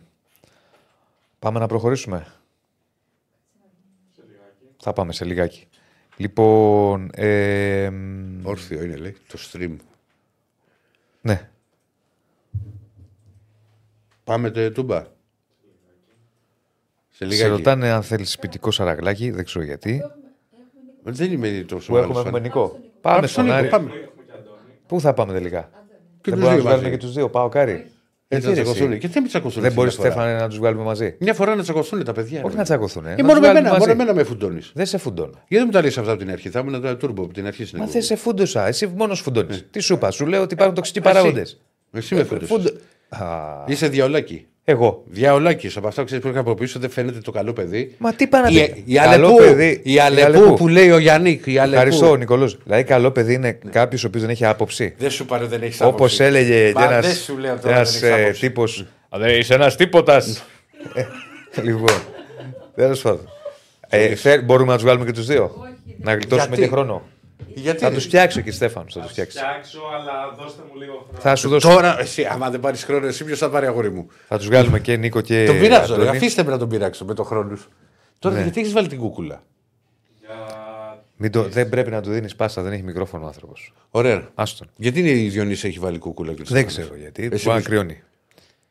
Μα έχει βάλει και τα Πολλά ακουστικά πάνω από την μηνύματα, κούκουλα. τοξικότητα λέμε πατάτες στο φούρνο. Οκ. Ωραίο. Το τοριέ. Ο Ηρακλής έπρεπε να κάνει το διευθυντή στην ταινία. Αχ, αυτή η γυναίκα μου που φούντωνε συνέχεια. Ποια ήταν αυτή η ταινία; Α, ναι, αχ, αυτή η γυναίκα μου που λέει. Ποιος το λέει αυτό, ρε, εσύ; Ελληνική ταινία, ποιος το λέει αυτό; Όχι, φίλε μου, δεν θέλει να την έξω νερό το πρωτάθλημα. Δεν το παραδέχομαι σε όλο Αντουάν. Αλλά να δω και τι, και τι συνεχίζει και από κάτω. Τι και λέει; κόβεται. Ο- Άσε λέει, θα σου πω εγώ. Ο Ολυμπιακός θέλει να την άξει τον αέρα το πρωτάθλημα. Άσε τις καλύψεις που Συνέχεια. κάνεις δεν καταλαβαίνεις. Μου ξέρει, δεν- κα- κα- φυσικά και δεν καταλαβαίνω. Βοηθάει σε συγκέντρωση κούκουλα. Μάλιστα. Ε, Χαιρετισμούς στο φίλο, το Windsurfer από το Άμστερνταμ που λέει δύο μέρες έμειναν. Δεν ρωτήσαμε τον τέτοιο, ρε φίλε. Το ξεχάσαμε. Τι, Τον Ηλία που είχε πάει στο Άμστερνταμ. τι να το ρωτήσουμε; Ε, πώς θα πάνε οι φίλοι της ΣΑΚ, εξωτερικό οδηγό και τέτοια. Ε, εντάξει. Λες και δεν το ξέρεις. Αφού έχεις πάει τόσες φορές. Δεν πάρε στο Άμστερνταμ. Οκ. Σου έχω πει, δηλαδή έχει μια πολύ άσχημη μυρωδία. Αν πήγες σε τίποτα καταγόγια, η Όχι, Ερακλή δε- άσχημη δε- μυρωδία θα έχει. Πού δεν πήγες; σου- δεν σου- Όχι, θα πεις τώρα που πήγες. Φοβάσαι; Πού πήγες στο Άμστερνταμ. Πήγες στις βιτρίνες; Ποιο Πήγε φόβο. στα μπαράκια τα περίεργα; Πού πήγες; Αν πήγες σε τίποτα. ε, φυσικά και θα έχει περίεργες μυρωδιές όταν έχει, είναι γεμάτο Όχι, ρε coffee shop φίλε, και συγχαίρουμε. τουρίστες. Δεν σου λέω για τα coffee shop. Ναι, και πάνε έξω και κάνουν τη. Την ανάγκη τους, ρε αδερφέ. Πάει ο άλλος και μου κατουράει όρθιος. Έχουν τις τουαλέτες για, το- για τους Κάπου άντρες με, θα το που- πέτυχες. με το που βγαίνει. Όχι, παντού είναι σε όλο το Άμστερνταμ Πήγε σε είναι. περίεργες Όχι, περιοχές. παιδί, σε καμία περιοχή. Πήγες σε καταγόγια. Ποια καταγόγια, ρε Διονύση. Πού Λες, πήγες, δηλαδή, δεν- για, Ρο- για ποιος έχει ρομαντικό πάει; δείπνο στο Άμστερνταμ; Ρε βόλτα είχαμε πάει. Ε, αυτό Βόλτα. Σε Αλλά, περίπτωση- αλλά δεν μπορεί να υπάρχουν τώρα. Ο άλλος Ο θα Φούξης, κατουράει Φούξης. Ναι. Ωραίος. Ε, τι γίνεται, Θεέ μου. Λοιπόν. Πού να πάω; Πού είναι ο Φούξης Φούξης; Ας το Όχι, έχεις ρε δει. Φούξης. Όχι, ρε Φούξης Φούξης. Λοιπόν, κάπου θα πήγε, δεν μπορεί. Θα πήγε σε περίεργες περιοχέ. Παντού υπάρχει αυτό. Δεν ξέρω. Εγώ παντού δεν το είδα. Το είδα στις περίεργες περιοχές αυτό και το ένιωσα. Εσύ προφανώς Που έχει μπο- πολύ μπο- κόσμο, μπο- τουρισμό. Εσύ μπορεί να μην έβλεπες καθαρά. Εντάξει. Δηλαδή, άμα πας σε μια πιο νορμάλ περιοχή, Πού μπορεί να πάει μια στη κυφσιά του Άμστερνταμ; στο... εκεί που μένουν οι ντόπιοι. Εκεί Αν στο πηγαίνεις και Άμστερνταμ κάνει τις τσάρκε. μένει. Ή στο Άμστερνταμ, στο κέντρο πας. Πού θα πας; Ανάλογα. Το στο κέντρο υπάρχει ποταμάκι που κέντρο λες. και κέντρο. Ναι, στην πλατιούλα την ωραία, την πλατίτσα. Αλλά ρε παιδί μου, πολύ αυτό το πράγμα. Πολύ, είναι βρώμικη πολύ. Για μένα. Ορίστε, δεν υπάρχει παντού Ηράκλη. Πήγε σε άλλες περιοχές, σου λέει ο Windsurfer. Άλλος λέει στα Μάλια. Τι έχουμε; Έχουμε και τους δύο. Πω, πω, πω, μια σύνδεση με Θεσσαλονίκη σήμερα. Πάμε εδώ, εδώ. Αυτό Σύνδεση είναι. με Θεσσαλονίκη. Εδώ Α, είναι. Αυτό είναι για φωτογραφία τώρα. Ναι. Πάω, Κάρι. Είναι, είναι φανταστικό πλάνο. Τι κάνετε, κύριε; Μπορεί, να, Πολύ μπορεί, καλά, εσείς; Μπορεί να τσακωθείτε κιόλας Όχι, μην τσακωθούμε. και να βάλετε γιατί- χέρι στον κύριο Στέφανο, να βάλει ο Νίκος, ας πούμε, και να πει γιατί δεν πιτανάρη Πάοκ. Α, ο, ο, πάλι. Κάτσε γιατί North Face. Δεσίλα είναι να βγάζει πάω μαζί με άρη ενημέρωσή μα της ομάδας μας για να κάνει αποτυχημένο χαβαλέ επίπεδου κλαρινογαμπρού. Κοίταξε να δεις, κλαρινογαμπρού με λένε πρώτη φορά. Η αλήθεια είναι. Μου Έχουν πει πολλά στη ζωή μου. Κλαρινογαμπρού πρώτη φορά. Βγάλαμε μαζί πάω και γάρι, όχι για να, κάναμε, για να σου απαντήσω και στα σοβαρά, όχι για να κάνουμε χαβαλές στους συναδέλφους, αλλά για να γλιτώσουμε χρόνο γιατί πλάτια σε εκπομπή και είναι παρά 10. Γκέγκε, Κλαρινογαμπρίστικο ήταν αυτό. στα εξηγόρεα που Το, λέει και το, ο. το, γκέγκε, το γκέγκε ήταν. Ναι, κλαρινογαμπρίστικο. Ήταν κλαρινογαμπρίστικο. Τι γίνεται; Τι κάνουν τα παιδιά εκεί στη, Καλά στην Ούρα. Καλά είμαστε. Λοιπόν, πού, πού να ξεκινήσουμε τώρα; Βλέπω μια μηχανή και δεν ξέρω. Μου φαίνεται, δεν, δεν υπάρχει. Όχι, Ε, Όχι, μια ερώτηση στον Πρώτα Παπαδό. συμμορφή και τους δύο. Στους Είμαστε- δύο. Να, είμαστε- ορίστε, υπάρχει μια, μια συμφωνία εδώ. Πρώτα κυρίως, συμμορφή και τους δύο. έτσι. Είμαστε μια ωραία ατμόσφαιρα, αλλά κανονική όχι έτσι ταινία. Σωστά. Σωστά. Τι μαθαίνετε; Για την πρόταση μορφή που ήταν, ήταν είναι όντως μια πρώτη φορά τα τελευταία πολλά χρόνια που πάω και Άρης είναι στο ίδιο, στην ίδια πλευρά. Σε θέμα Ναι. της Λίγκας. Ναι. Όντως. Που, Ισχύει, που αξίζει βεβαίως. καταγραφής. Όντως είναι ένα. Δεν το θυμάμαι εγώ τόσο έντονο, ας πούμε, ξαφνικά, ξαφνικά προφανώς το έχουν συζητήσει. Να βγαίνουν ότι από τους πέντε, από τον Big Five που λέμε οι τέσσερις είναι Μπετόν. κατά ενός. Ναι, Νομίζω ναι. ότι όχι μόνο συζητήθηκε, αλλά δεν νομίζω να σκέφτηκαν να καταθέσουν πρόταση μορφής χωρίς να έχουν εντός αγικών δεμένο ότι θα την περάσουν. Ναι Ε, προφανώς. θεωρώ πολύ δύσκολο να, να το ρίσκα. Συμφωνώ μαζί σου και εγώ αυτό λέω. Το παντώνει Γιατί, πριν. ε, Δεν γίνεται. Επειδή παίζει πολύ μεγάλο ρόλο το επικοινωνιακό, θα ήταν πολύ μεγάλη, είναι πολύ μεγάλη επικοινωνική ήττα να κάνεις τέτοια κίνηση και να μην σου βγει. Ναι. Ναι, Εννοείται. σωστό. Δεν- Λέγαμε δεν- και προηγουμένως, δεν ξέρω Δεν αν μα- ξέρετε. δεν εσείς κάτι. μαζεύεται. Δεν μαζεύεται μετά. Ναι. Και εσύ, και εσύ, Αντώνη και ο Νίκος, αν ξέρετε κάτι παραπάνω, λέγαμε για τα κουκιά. Δηλαδή είναι αυτοί οι τέσσερις. Μετά θα πάμε σε Λαμία Πανσεραϊκό. Λαμία Πασεραϊκό, Η φυσιά, Κηφισιά, Όφη. Είμαι βέβαιος. ο Όφη τελευταία, το μόνο που έχω κατα, καταγεγραμμένο τον Όφη είναι ότι ακούς και το όνομα του Ηλίου Προστανίδη και άμεσα η ΠαΕ Όφη έβγαλε διάψευση Διάψευση. ότι υπάρχει πιθανότητα να κινηθεί για πρόεδρος της, ε, της Λίγκας. Ναι. Εγώ πιστεύω ότι ο Όφη θα, είναι, κα- ε, Είναι θα πάει με ο αυτό το Φικιάν, μπλοκ. ένα πανετολικός. Αυτές είναι οι ομάδες. Δεν ξέρω. Έχω την αίσθηση Βγούνε ότι ο τα Όφη θα κουκιά, πάει. Θα βγούνε. Θα βγούνε τα κουκιά, εγώ πιστεύω. Θα βγούνε. Ναι. Εγώ αυτή την αίσθηση έχω και αυτή την αίσθηση έχουν γενικότερα και από τον Άρη ότι τα κουκιά θα βγούνε και θα υπάρξει διάδοχη κατάσταση. Πάντως το γεγονός ότι οι Άρης και Πάοκ, Πάοκ και Άρης, πείτε όπως θέλετε, ε, τάσσονται στον, ε, προς την ίδια κατεύθυνση είναι κάτι το οποίο δεν ξέρω αν θα ξαναγίνει ποτέ. Αλλά σίγουρα για τα δεδομένα της πόλης, το ξέρω και ο Αντώνης καλύτερα από μένα, είναι κάτι που θα το θυμόμαστε χρόνια νομίζω. Ότι κάποτε είχαν κοινή γραμμή μαζί και τάχθηκαν υπέρ αυτής της. Ε... Είναι με, μεσής της με στα ραδιόφωνα, δεν έχω να μαλώνουν για κάτι. Ναι, όντως. ναι, επειδή με καταλαβαίνεις, γι' αυτό το λέω. Σήμερα Ναι, είμαστε μόνο τα, μόνο τα ροδοπέταλα λείπουν από την πόλη. Να μας ρένουμε ροδοπέταλα, ρε παιδί. Μόνο αυτό λείπει. Τίποτα άλλο. Είμαστε ήρεμα. Είμαστε καλά. Ε, ε, ε, Γίνεται εσείς, δεν ξέρω τώρα από πληροφορίες στη Θεσσαλονίκη, επιβεβαιώνετε, το ρώτησα και προηγουμένως και τον Νάκη, αν ξέρει κάτι. Υπάρχει μια φημολογία από χθες ότι έχουν προτείνει ή θα προτείνουν στο Γιάννη Αλαφούζο Προεδρία. Έχετε ακούσει κάτι σε από το δικό σου ρεπορτάζ; Ω, Εμένα δεν μου βγαίνει Εμένα κάτι. δεν μου προκύπτει, όχι. Ούτε εμένα. OK. OK. Ούτε εμένα. Το μυαλό μου πήγε εκεί. Μμ. Το μυαλό μου πήγε εκεί. Και, με, και βάσει των δημοσιευμάτων, δηλαδή όταν είδα Το δημοσιεύματα. λέω γιατί λένε γράφτηκε. ότι- Ναι, υπήρχαν δημοσίευματα χθες. ναι, υπήρχαν δημοσιεύματα ότι ο Αλαφού ήταν αυτός που ξεκίνησε την όλη κατάσταση. Οπότε το μυαλό μου πήγε ότι πήγε σε πρόσωπο είτε του ίδιου του Αλαφού είτε σε πρόσωπο του Παναθηναϊκού να, να είναι υποψήφιος.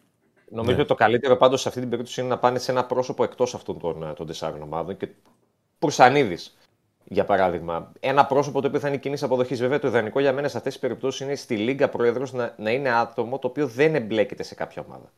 Δεν, ε, δεν συνδέεται Επειδή με είχε καμία παίξει, ας ομάδα. πούμε, που σαν στον Ολυμπιακό. λέει. Και εγώ θα το να ήθελα κάνεις- αυτό. Να το κάνεις, να το κάνεις πιο τεχνοκρατικό το μοντέλο. Δηλαδή δεν υπάρχει λόγος να Ε, βάζεις θα τελείως βρούμε ομάδα. κάτι να το προσάψουμε κάποια στιγμή. Δεν υπάρχει περίπτωση. Αλλά σίγουρα θα, θα γίνει και αυτό. Δηλαδή για μένα, παράδειγμα που νομίζω έχει περάσει και τα προηγούμενα χρόνια, αλλά πλέον είναι στον όφη, είναι ο Μινάς Ολυσάνδρου. Αυτό Ο πήγα να οποίος σου πω κι εγώ. Είναι, Ε, είναι- εξαιρετικός. Είναι εξαιρετικός. Είναι εξαιρετικός, πέρα του ότι είναι συμπατριώτης μου, είναι εξαιρετικός στην, ε, στη δουλειά του. Κάτι τέτοιο πρέπει να βρεις. Να βάλεις έναν άνθρωπο ο οποίος δεν θα έχει στο μυαλό του ότι έχω να ασχοληθώ και με την ομάδα μου. Θα είναι η βασική του δουλειά αυτή, θα πληρώνεται για αυτή, δεν θα εμπλέκεται σε καμία ομάδα και θα προσπαθεί για τη βελτίωση του προϊόντος, για τη βελτίωση της Λίγκας, γιατί και η Λίγκα έχει τα θέματα της. Σωστά είναι αυτό που λες. Δηλαδή, το σκεπτικός σου. Και είναι και προτιμότερο να είναι και κάποιο. Πάρα σου λέω γιατί μπορεί, όπως είπατε, ότι είναι η πρώτη φορά που πάω και Άρης έχουν την ίδια άποψη, την ίδια γραμμή σε ένα θέμα. Όπως βλέπετε στο ελληνικό ποδόσφαιρο, πολλές φορές αυτές οι, οι εντός εισαγωγικών φιλίες μπορεί να ανατραπούν σε χρόνο τετέ. Δεν, δεν με ένα πέναλτι. Μπαμ, μπαμ. Το έχουμε δει άπειρε φορές. Γι' αυτό νομίζω ότι προτιμώ να μπαίνει ένα. Ξέρω εγώ, ο πρόεδρος της Κυφσιά δεν ξέρω ποιος είναι ο άνθρωπος. Σου φέρω παράδειγμα ή κάποιος άλλος. Ούτε αυτό. Ναι. Βρες κάποιον εξωτερικό που θα είναι η βασική του δουλειά, που θα ξέρει από business, που θα ξέρει από το εμπορικό, ε... που θα ξέρει από διοίκηση. Όπως είναι ο ξένος αρχιδιετητή. Όποιος και να μπει. Ξένο, όχι ξένο. Έλληνα. Όποιος και να μπει το πρώτο τηλεφώνημα. Όποιος και να μπει το πρώτο τηλεφώνημα σε εκπομπή με γραμμές θα είναι με ποιον είναι. Καλά, ναι, με ποιο τάσετε, τι ομάδα είναι, yeah. που ήταν, σε ποιο σύνδεσμο ήταν μικρός και τέτοια. Mm. Ναι, Οπότε πρέπει να βρεις ένα τεχνοκράτη για να αναλάβει αυτό το πόστο. Ναι. Και όχι να περνάει κάθε λίγο και λιγάκι ένα άτομο από μια ομάδα και να τρέχει αυτό το. Γιατί δεν μπορεί να ασχοληθεί και πλήρως και στο βαθμό που πρέπει. Εκτός αν ο πρόεδρος της ε, της Super League είναι για το φαίνεστε περισσότερο και αν πρέπει να εμφανίζεται μόνο σε διοικητικά συμβούλια. Πρέπει να είναι η βασική δουλειά κάποιου. Δεν πρέπει να είναι ένα Δεν διαφωνώ εγώ με αυτό που λέει ο Νίκος. Εγώ είμαι υπέρ αυτής της άποψης. Ένα τεχνοκράτη να είναι mm. εκεί, να προτείνει πράγματα, να προτείνει ιδέες, να βελτιώσει όσο μπορεί το προϊόν, συλλογικά. Να, να, να, να. Δεν διαφωνώ. Έχει κακή ιδέα. Mm. Και να σπάσει και αυγά. Γιατί πρέπει να σπάσει κάποιος αυγά. Εντάξει, να σπάσεις αυγά στη Λίγκα. Είναι, τι, τι θα, δηλαδή, OK, okay, να το κάνεις. Έχω την αίσθηση, μπορώ να κάνω λάθος, ότι περισσότερο αυτό πας προς ΕΠΟ μεριά. Ναι. Τι να σου, εντάξει. OK. Okay. Αλλά ότι θέλουμε ένα βελτιωμένο προϊόν συνολικά ακόμη περισσότερο. Όλοι το θέλουμε. Παιδιά, μακάρι το ελληνικό ποδόσφαιρο να βελτιωθεί ως προϊόν συνολικά, συλλογικά. Δεν νομίζω ότι διαφωνεί κανείς αυτό. Δεν είπε κανείς να διώξουμε. Ο φίλος λέει, λέει, δηλαδή θα διώξουμε τον Λισάνδρο τον Όφη για να βολευτείτε εσείς. Δεν είπαμε αυτό, ρε παιδιά. Είπαμε τον Όφη, αλλά ήταν εξαιρετικός στη δουλειά του και ο Νίκος είπε ένας τέτοιος. Τύπου Ήταν και ένα πρόσωπο κοινής αποδοχής, νομίζω, Μινάς ο Λισάνδρος, στο διάστημα το οποίο. Ήταν, αν θυμάμαι καλά. Και ναι, ήταν ναι. από τα λίγα πρόσωπα κοινής αποδοχής που πέρασαν την Προεδρία της Λίγκας. Ναι. Που ήταν, ναι. ήταν πρόσωπα κοινής αποδοχής. Mm-hmm. Πάμε στα καθαρά ρεπορταζιακά. Ναι, ο Πάκο έχει παιχνίδι, ναι, έχει παιχνίδι ναι. με, την, με την Ελσίνκη. Ε, ο Ραζάν Λουτσέσκου για πρώτη φορά το τελευταίο χρονικό διάστημα έχει όλους τους παίκτες στην διάθεσή του και ο Μπάμπα και ο Κουλιαράκης και ο Ζήφκοβιτς έχουν mm. προπονηθεί ε, κανονικά. Είναι θέμα διαχείρισης και εν ώψη του αγώνα που μάλλον θα γίνει την, την Κυριακή του Πάκου με, την, με τον Αστέρα στην, ε, στην Τρίπολη. Ε, το πώς θα το διαχειριστεί. Ο Πάκου πάει για οικονομικά ωφέλη γιατί η νίκη δίνει μισό εκατομμύριο ευρώ. Από τη στιγμή που έχει δει προκριθεί ως πρώτος, ε, πηγαίνει για βαθμούς που θα του μείνουν στην, στην Ευρώπη για πέντε χρόνια. Πηγαίνει να κάνει ένα ρεκόρ δικό του να έχει κάνει πέντε νίκες σε, σε όμιλο από τα έξι παιχνίδια και να του ξεφύγει μόνο η Αμπερντίν και μάλιστα εντός έδρας. Ήδη το γεγονός ότι τέλειωσε τον όμιλο με τρεις εκτός έδρας νίκες είναι κάτι που είναι άξιο καταγραφής.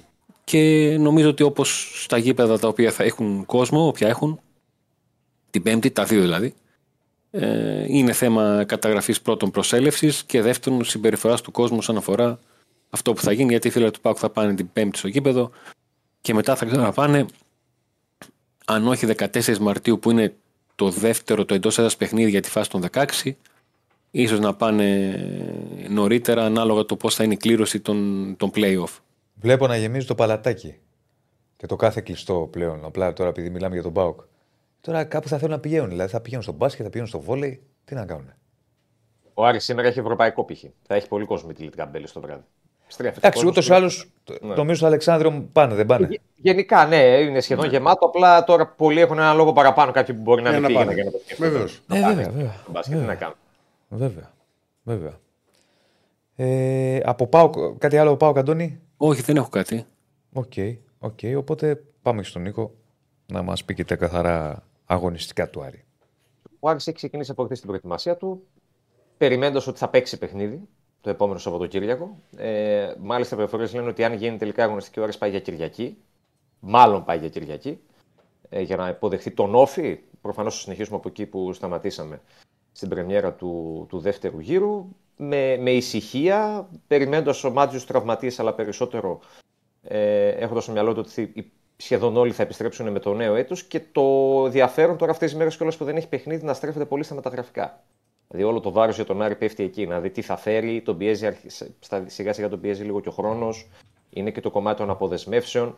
Ε, το γεγονός πάντως ότι το καλεντάρι θα πάει πίσω, ε, τον Άρη του δίνει λίγο παραπάνω χρόνο στο κομμάτι των μεταγραφών, γιατί δεν θα μπει κατευθείαν με τα δυνατά παιχνίδια μέσα στο 24, γιατί υπό κανονικές συνθήκες ο Άρης θα παίζει με τον Μπάουκ πρώτο μα το, το νέο έτος. Μετά είχε Πανετολικό, Ολυμπιακό, ΑΕΚ, ε, είχε πολύ πράγμα. Τώρα πάει λίγο πίσω, οπότε του δίνει όχι τον τρελό εξτρά χρόνο, λίγες μέρες παραπάνω τώρα που μπορεί να κάνουν διαφορά, μπορεί και να μην την κάνουν. Απλά το βάρος πέφτει εκεί και πλέον κοιτάει πώς θα τα διαχειριστεί όλα αυτά με αυτή τη ζημιά που αναφέραμε χθες ε, από, τα, από τα εισιτήρια πάνω από ένα εκατομμύριο που θα υποστεί ο Άρης με αυτά τα μάτς με Πάο, Ολυμπιακό και ΑΕΚ για το κύπελο που θα είναι και κλεισμένο το θύρο. Ναι. Και επειδή έχει πολλά εκτός έδρας ο Άρης στον δεύτερο γύρο, ε, τα μοναδικά εντός που θα δώσει με κόσμο είναι τέλη Φλεβάρι, αρχές Μάρτι, αν δεν αλλάξει κάτι με τη χθεσινή απόφαση. Έτσι. Με το Βόλο και την ΑΕΚ για το πρωτάθλημα. Δηλαδή ο Αριανός θα κάνει να πάει στο γήπεδο να δει την ομάδα τρεις μήνες. Να σε ρωτήσω κάτι. Πόσα διαρκέ έχει ο Άρης, θυμάσαι; Δεν είναι πολλά φέτος. Δεν είναι πολλά, είναι νομίζω καμιά 4-5 χιλιάδες. Είναι, είναι, είναι πλήγμα, ε, βέβαια. Είναι μεγάλη καταστροφή γιατί αν όταν είχε, δεν έχεις τη διαρκείας. 15.000 διαρκείας ήταν αλλιώς. Είχε λεφτά στην τσέπη. Είχε τα λεφτά και τώρα, δηλαδή, είχε και κύπελο με την ΑΕΚ που θα ήταν σχεδόν γεμάτο το Βιγελίδη.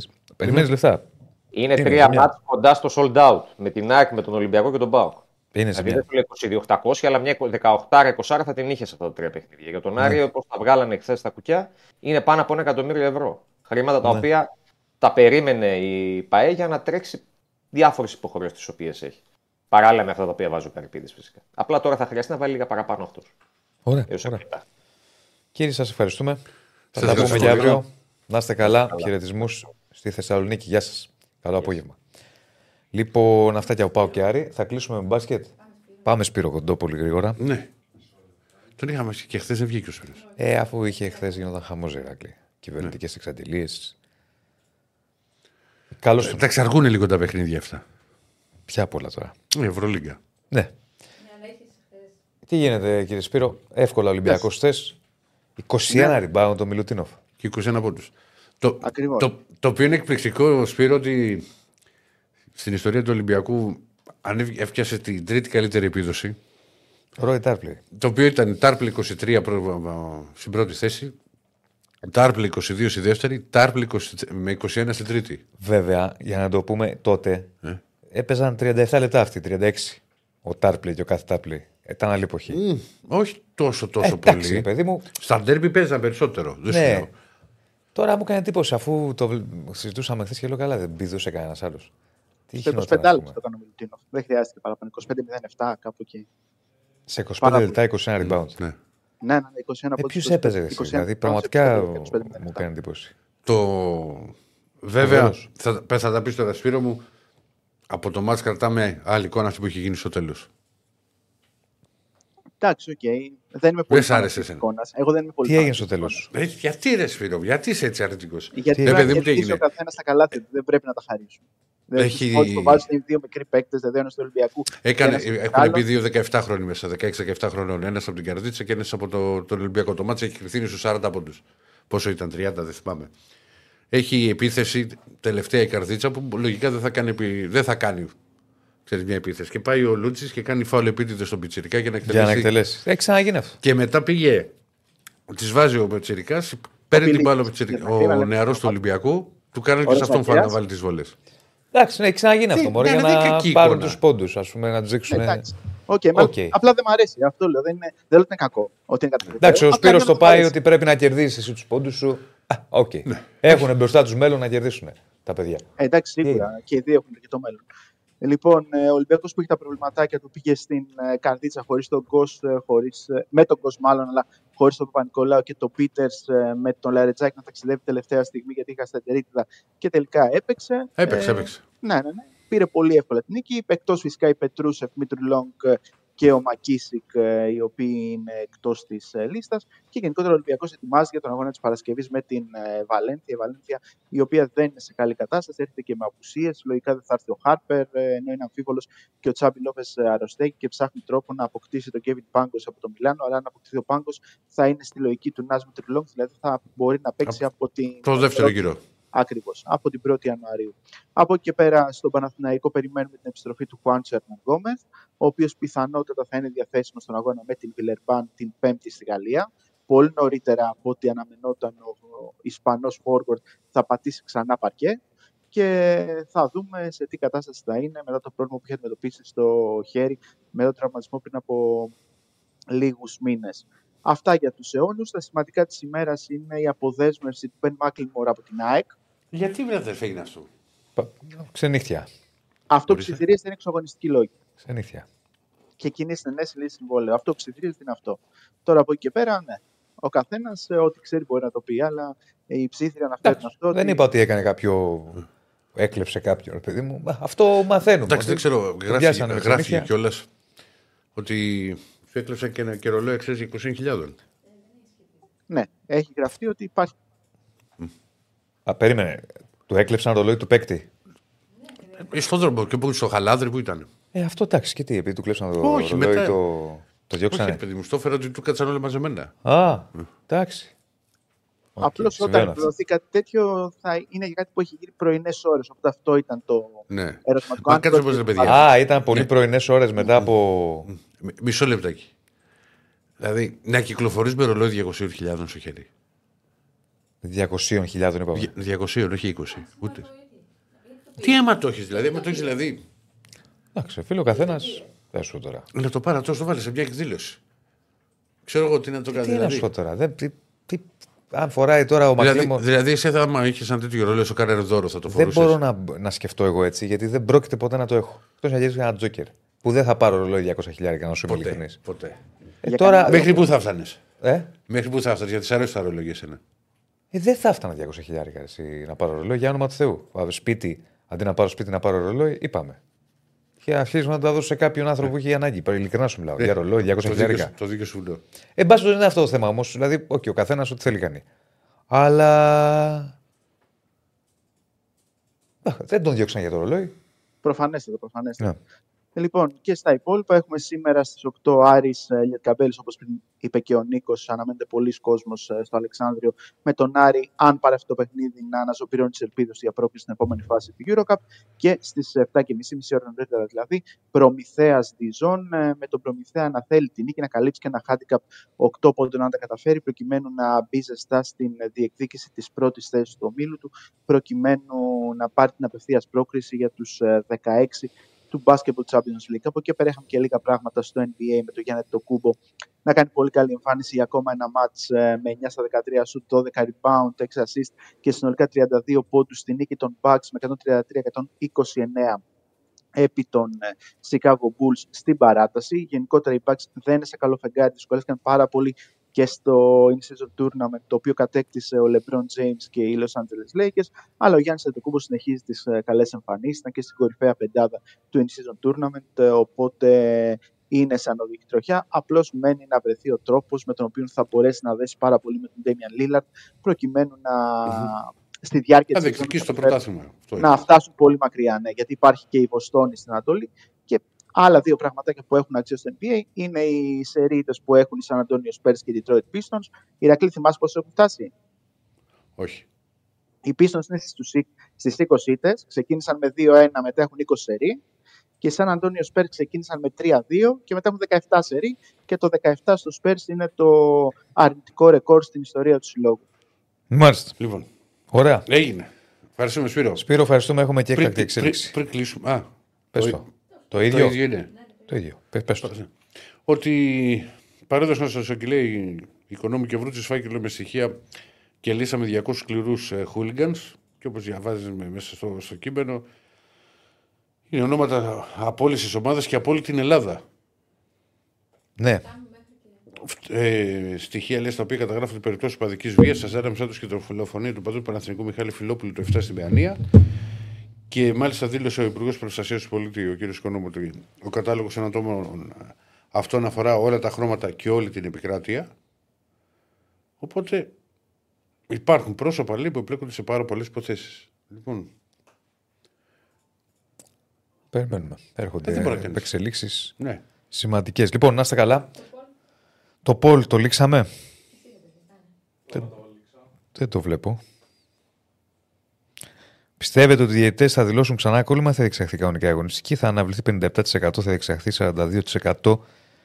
380 άνθρωποι ψήφισαν. Περισσότεροι θεωρούν ότι θα αναβληθεί. Το 57-42 είναι το μισαδάκι του YouTube. Μην τα ξαναλέμε το ένα που παίρνει, που κρατάει. Λοιπόν, να είστε καλά, θα τα πούμε πάλι αύριο. Like στο βίντεο, subscribe στο κανάλι μας. Τα λέμε αύριο με full επικαιρότητα όπως Να είστε καλά. Να είστε καλά. Να είστε καλά.